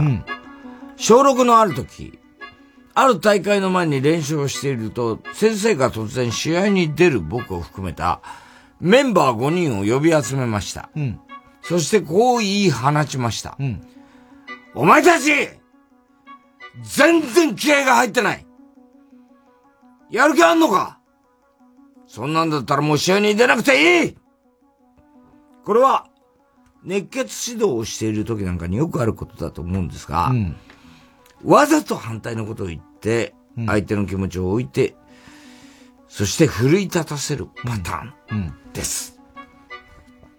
やる気がないなら帰れみたいなやつです。するとメンバーの一人が、頑張ります試合に出たいですと言いました。それを聞いた先生はメンバー一人一人に、まるまるお前は試合に出たいかと、熱い感じで聞き始めました。はい、試合に出たいです、と、順々に答えていくメンバーたち。最後に僕の番が来たので僕も当然、試合に出たいです、と答えました。これで、このやりとりは終わり、練習を再開すると思ったんですが、先生は僕の顔をじーっと見てこう言ったんです。よーし、わかった。田中以外の4人の気持ちはしっかりと伝わった。やる気がないのは田中だけだな。なんでなんで？え？なぜか、一人だけやる気がないと言われる僕。僕は自分のどこが悪いのかわからなかったの。うん。他のメンバー4人の顔を横目で見ると、僕以外の4人全員、悔しい涙を流し、号泣していました。はぁ え、もしかしてそこ？涙なの？やる気があるかないかの基準は、涙なの？いやいやいやいや、ちょっと待てよ。確かに俺は涙を流してないよ。でもやる気はマジであるんだよ。信じろや。っていうか、他のメンバーの方が本性はわからねえじゃねえか。嘘泣きだったらどうすんだよ。そこに徳さんがいたらどうすんだよ。あの人いつも泣いてるから説得力ねえじゃねえかよ。僕はこれはまずいと思い、必死に悔し涙を流そうとしたんですが、涙が出ないんです。ね。いろいろと悲しいことを思い出したり想像したりするんですが、どうしても涙が出ないんです。おーい何やってんだよ、俺悔し涙を流していないからやる気がないと判断されてるのは納得いかないけど、この状況になっても、一滴も涙が出ない俺もどうかしてるわ。泣けよ涙を流せよ！ちくしょうこれだけ言われても涙を流さない僕を見た先生が、お前には試合に出た出たいという気持ちが感じられん。舐めてんのか？ふざけんなよ！と、めちゃくちゃキレられました。そして試合当日、僕は本当にメンバーから外され、試合に出られませんでした。涙を流してないだけで、やる気がないと言われ、キレられ、試合のメンバーから外されるって、おかしくないですか？あと、全然涙が出ない僕。感情がないんですかね 田中さん。全部ひっくるめて、むつか、むかつきますよね。いや、だから、これ、まあね。まあ、ムカつくよ。まあ、先生にもムカつくしね。まあ、自分にはもうしょうがないよね。いや、そんな、涙が出る出ないじゃないよね。そう、ほんと。聖子ちゃんだって散々ね。いや、まあまあまあね。言われましたけどね。涙出てないって言ったって、あれだって本気だよね、あの時。まあまあそうでしょうね。涙がただ単に出ないだけでさ。う、ね、ん。ね、お母さんってね、ベスト10でね、1位になってね。全然。一滴も出てこないみたいなさ。あれはまたね、春安子恵子とかが漫才、ね。いや、そう漫才してね。もう、涙が一滴も流れてへんで、みたいなこと言って。安子恵子、あれでも大人気になったもんな。そうそう言われてな。うん。そうなのよ。うん。まあ、涙。ああいう時あるよね、緊張で。ねそれこそ悲しい、本当に悲しい時だって。出ないからね、逆に、だから卒業式で泣かないと。松本隆。勃起してると言われないよ。なんて言われんだよ。あいつ泣いてないから。勃起してんじゃねなんで斎藤由貴が言われんだしてねえわ、それ。えー、ラジオネーム、りんちゃん。うん。こんばんは。ホステルで清掃をしていた田中裕二です。ホステル、うん、ホステルさんだね。外国のですけどね。うん、私はオランダに住んでいた時、ホステルで働いていました。うん、ある日、共用シャワーの掃除をしていると、忘れ物を見つけました。シャワーブースには壁にカゴがついています。うんうんそこにスマホなど濡れては困るものを入れるのです。うんうん高いところについているため忘れ物が多いのもここです。うん、カゴを取ると、シャカシャカと音がしました。うん、ああ、また何か忘れてる。うん、そう思い覗くと、大量のピスタチオの殻が入っていました。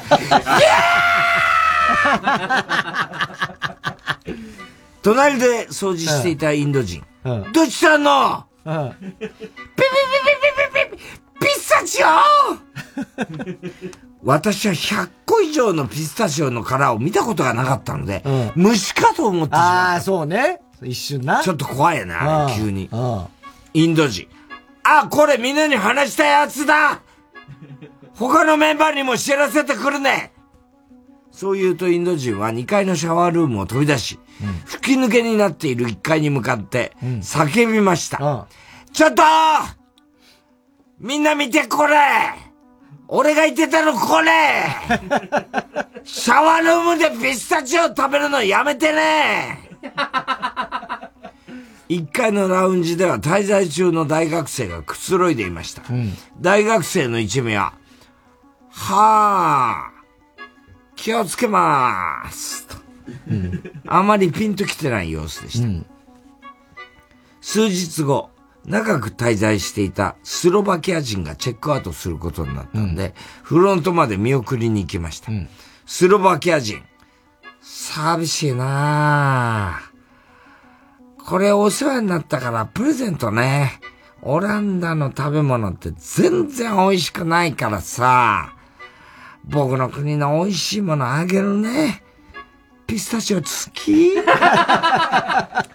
彼は袋に入った大量のピスタチオを私に手渡してきました。うん、おーい お前だったんかい。お前がシャワーを浴びながらピスタチオ食う変人かい。絶対食べたくないわ。あの映像トラウマだよ。これから私はピスタチオを見るたびに、あの大量の殻を思い出すよ !2 億、2億個譲って、ピスタチオ食べるのはいいけど、片付けろよ。試しに1個食べたら、絶妙に塩気があって美味しかったな。じゃねえわ。片付けろ。田中さん、これってムカつきません。いや、ムカつくわよ、これは。これはは。国柄だからえいや、お国柄だけど、でも確かにね、ムカつくだろうね。でも、うまいからな。ピスタチオは止まんねえよ。シャワー浴びながら食べるのね。ねえ。信じらんないけどね。たまに外国の映画で、シャワーってコーヒー飲んだりしてるったりするんだよ。あれ、あれも感覚わかんない、わかんないね。ねなんかちょ、入っちゃいそう。うん、やわーみたいなね。ジュリー？うんあなたに今夜はワインを振りかけだね。はいはいはい。なんかシャワーのところでこう、なんか、やってる雰囲気、イメージししてそう、そうじゃないかった。そうじゃなかった。なんかでもなんかグラスをこうシャワーに水割りをください。堀江純になっちゃったね。ね鉄道員みたいな感じで。雪国の。いや、じゃあ、それは、さよなら模様でしょ？ね、えね、伊藤敏弘だから。ね。だからね、えね、えね、えね、えね、抱いてよ。でしょ？幾千万本バラを買っても私には。全然そんな歌じゃないからね。でも、外国からの、あれ、ね、また戻ってきたかね、アイ、ポッドで。iPod? ポッド？キャストポッドキャストね。だからさ、俺さ、で、この間、マミマイケルで、ほら、久しぶりにね、はいはいはい。あの話してて、で、あの、マイケルとかすごい、あの、話してくれて嬉しかったみたいな、ね、本当に、だから、ほら、ポッドキャストやってなかったから、マミマイケルも、聞いてなんか、時期あったと思うんだけど、本当にいつまでも健康でいてほしいっていう話をしてた。あの二人には。健康でいてくれて嬉しいって、マイケルがしみじみ言ってたけど。いいいい人たちだから、俺本当に、なんでかなと思ったんだよ。マミマイケルが聞けなくなったの。はいはい。iMusic に、あの、ポッドキャストが外されちゃったの。うん。Mac の iMusic に、iMusic でいいんだっけ？iTunes に、ポッドキャストが外されちゃったの何年か前に。うん。それで俺 iPod に、それ入れられなくなっちゃった。ところが、iPod がさ、もうなくなっちゃう製造中止になるっつうんだよ。もう俺生きて、どうやってこれから。結局もう iPhone とかスマホがないと、いや昨日の。勘弁してほしいよーね超プロ野球ウルトラマン会場席でスマホで投票してくださいみたいなのあったじゃん、アンケートとか。大変。とりあえず、おはがきだ iPod 残してほしいんだよ宛先言うからね、郵便番号107-80、あのサイズうるさいが !8066TBS ラジオ。火曜ジャンク爆笑問題カーボーイ。メールアドレスは爆笑アットマーク TBS.CO.JP。住所氏名も忘れなく、おこりんぼ田中裕二のコーナーまでおはきメールお待ちしております。今日の曲はね、さっきね、ちょっと年崎にまた俺、先週ほらすげえ笑っちゃったじゃない。先週だから先週あれすげえ失礼でしょ。ちょっとやめてね今日だから今週もちょっとやばいんです。ちょっと今週はちょっとやばいよって言ったんだけどね。いやいや、ダメですよ。そんなの。前置きしちゃうんだ。えー失礼は失礼ですからね。メガテラゼロさんで、いや、あ、何ですか？フォニロ。何？ちゃんと言ってください。ちゃんと言ってください。もう一回、そのグループ名。そっから。そうです、もちろん。メガテラゼロが歌いなん、どこを向いたんですか、今？腰先に行ったんですよ。メガテラゼロで。ちゃんと真面目な。曲名が、フォニロ。雨粒一つ落ちる跳ね上がる水映る光朝日が雲の隙間を抜けかが焼く焼くように傘などさすこと忘れ甘酸ると涙を混ぜている。あれほど嫌いになった世界なはずなのに今だけ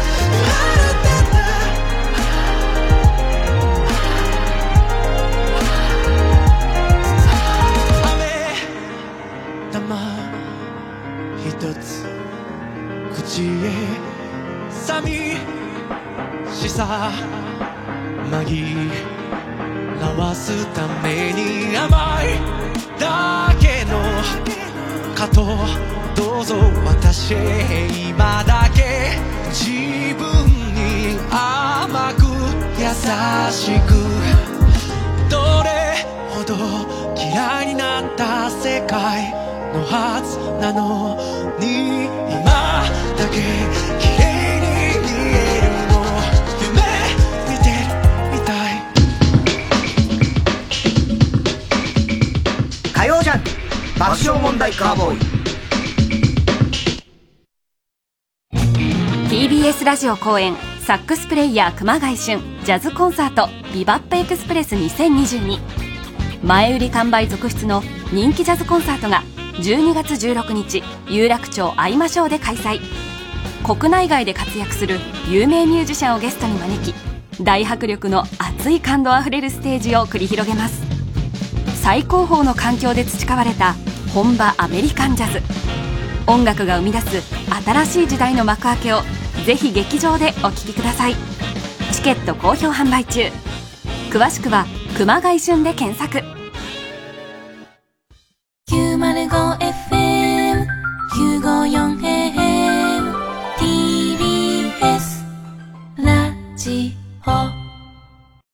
毎週金曜夜12時からのマイナビラフターナイトでは今注目の若手芸人を紹介しています。ピカチュウの目覚まし時計がチリリリリリリリリリなん？芸人とリスナーこそ東大に行けマイナビラフターナイトは毎週金曜夜12時から。TBS ラジオジャンク。この時間は小学館中外製薬三話シャッターフルタイムシステム他各社の提供でお送りしました。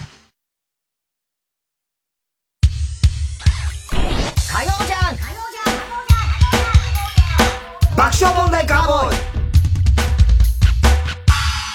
さあ、今週のショーの発表です。今日は哲学的からですね、チャイムポイントを聞かれて即答できる人は、これまで愛されて育ってきたに違いないという、うんラジオネーム世界100周うんというですね、まあ、とてもいいネタなんですけども、田中君が突然ですね、俺のチャームポイントは泣きぼくろって言い出してですね。ちょっと待って、言い出してないよ、俺からそんな。番組が変な感じになってしまいましたといやいやいう感じっていうか高橋さんえ票えお前が聞いたから答えただけであって、俺が突然、はいはいはいなんていい感じになってる僕に言うことじゃない。高橋さんに言って。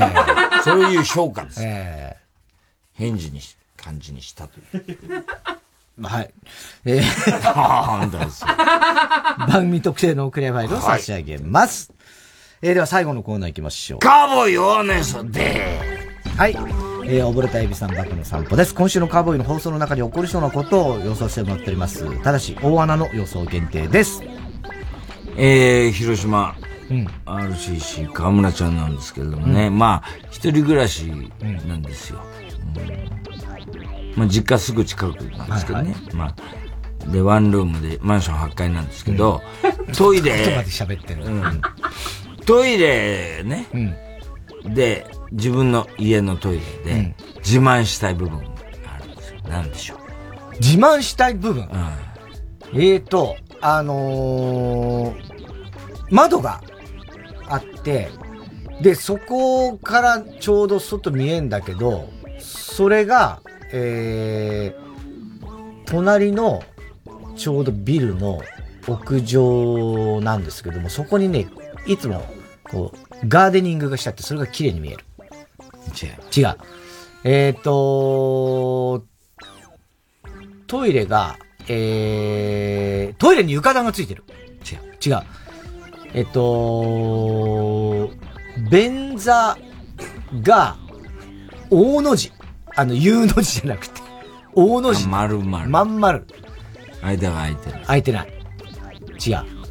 えっ、ー、とね、あのー、トイレットペーパーの位置が、ほんとちょうどいいの。あの、近すぎても嫌だし、遠いと困るでしょ。ぴったりちょうどいい。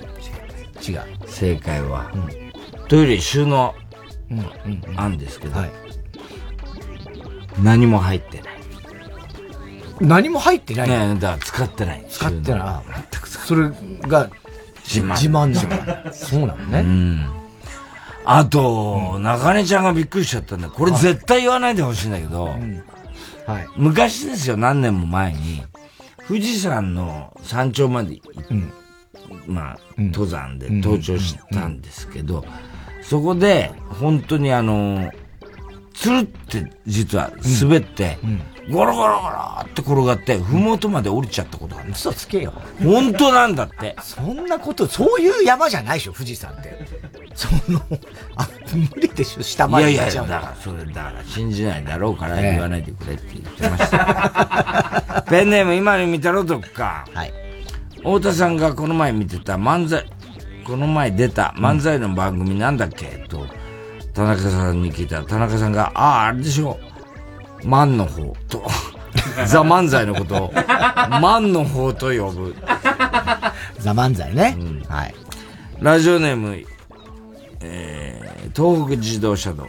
うん、先週蕎麦湯が一番美味しい説を唱えていた田中さんの娘さんが、うん、今週は湯葉が一番美味しい説を唱える。ああ、湯葉とかそういうのも好き。あの、ザルの豆腐とか。大人だね、味覚がね。そういうのも好きなのよ。俺もでも子供の頃蕎麦湯がやっぱ一番好きって思ってたすごいね。うん。はあ。おじいちゃんがもうだから江戸っ子で蕎麦好きだったからね。そっかそっか。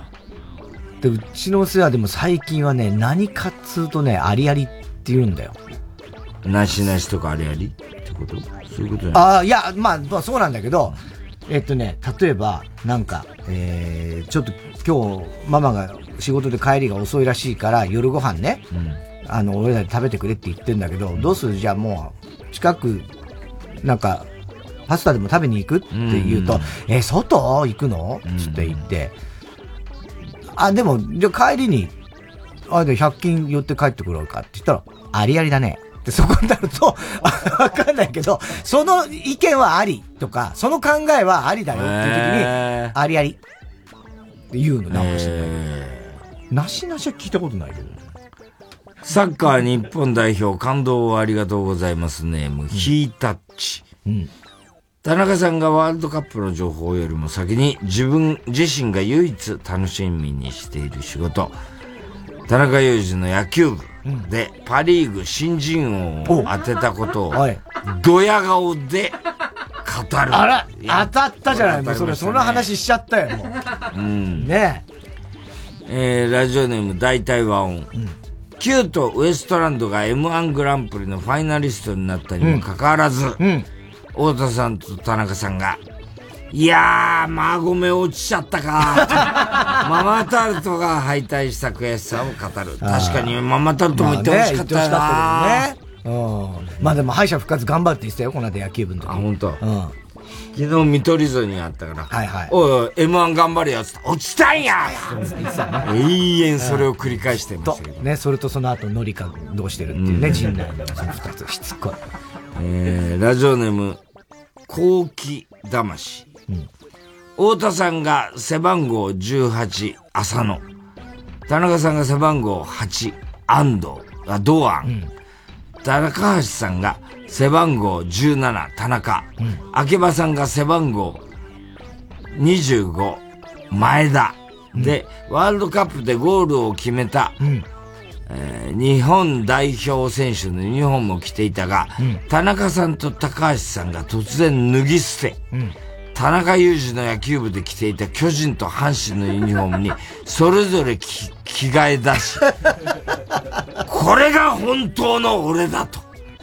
声を揃えて吠える。なんだよ。そんなことはしてないですけど。でもなんか野球ついててさ、その、昨日はね、その超プロ野球ウルトラの収録あって、で、その前に田中裕二の野球部あって、実はその前にね、野球やったんですよ、マー君とかと。ああ、そう。草野球。マー君と？そう、神宮球場で。ええー、そうなのよ。で、その時に、まあ、マー君とか、あとまあ、その、S1 とかの時のスタッフとかね、うん、その TBS のスポーツ部の人とかが中心としたチーム対、俺のチームなんだけど、俺は、あの、マネージャーの上原とかさ、うん、あの、万寿大帝国の二人とか、うん、竹内とかも野球すごいうまいしね、野球部だったしね。あと、ダニエルズの望月とか、うん、助っ人であの、高校野球、あ、高校球児っていうね、コンビの、コモダってやつがいいんだけど、それは実際名電コモダです。あの、愛工大名電で甲子園行ってるやつ。すごいじゃん。で、そういう芸人とか、で、あと日チローとか。そうそうそう。ね。で、そういうチームでやってんだけどさ、なんか知んねえけど、マー君からさ、ルービーザキヤマがさ、なんかタイムリー打ったりしてんだよ。すごくない、え？ー、ルービーザキヤマが、あいつ野球やったあいつなんかちょっと野球、まあまあ上手くて。ええー、で、で、バッターボックス見ると、今度アンケートがなんかバッターボックス立ってる あいつもやってたんけ？なんか、ちょっとやってたみたい。竹内は竹内で、まああいつは本当に、ね、うん、やってたやぐらいだから、マー君から三振取ったりしてたよ。ええー、あ、で、その後、マー君からホームラン打ってんだよ。竹内。ええー、スタンドじゃないですけどね。まあ、ランニングホームランですけど。すごいね。で、その後。打たしてくれてんじゃないの？いや、もちろんそれは本気では投げてないですけどね。ねいいとこ投げて。うん、まあ、マー君からホームラン打ち返されたりしましたけどね。だけど、あの、ちっちゃい田中チームと大きい田中チームでやって、ちっちゃい田中チーム勝っちゃいましてね、タイタンなんか、やたら打つんだよ。結構。そうなの。やたらなんか打ってね、勝ちましたね。あの、名電コモダっつのは本当に本物だからね。うまいのよ。野球づいちゃって、サッカー、サッカーでこんだけ日本が盛り上がってる最中。まあね、次はでも WBC だからな。ね、WBC がありますからね。ダルビッシュが今日、あの、出るって宣言をしたそうなんでね。これ楽しみだね。これね、大谷も投げて、ダルビッシュも。いや、すごいことになるね。キャンプ楽しみだね。どうなるんだろうね、もう WBC のキャンプは。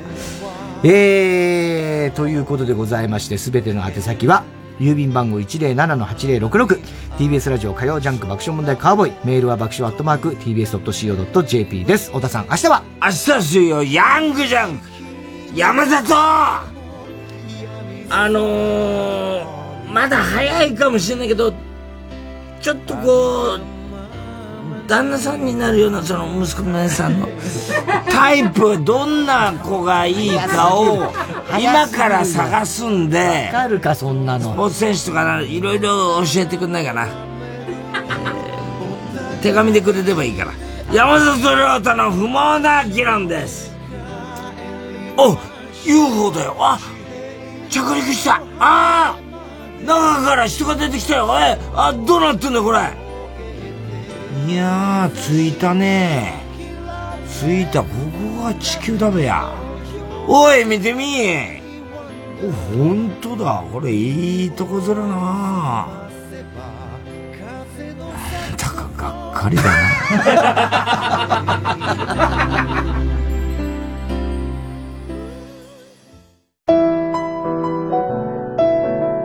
ジャズピアノ界の重鎮、待望の来日。TBS ラジオ公演、ブラッド・メルドー in Japan 2023。2月3日はピアノソロ。5日6日はウィズ・オーケストラ。東京オペラシティコンサートホールで開催。ウィズ・オーケストラのプログラム詳細は公式ページをご確認ください。詳しくはサンライズプロモーション東京0570-003337 0570 003337または TBS ラジオホームページのイベント情報まで。TBS ラジオ 90.5MHz 総合住宅展示場 TBS ハウジング大田会場。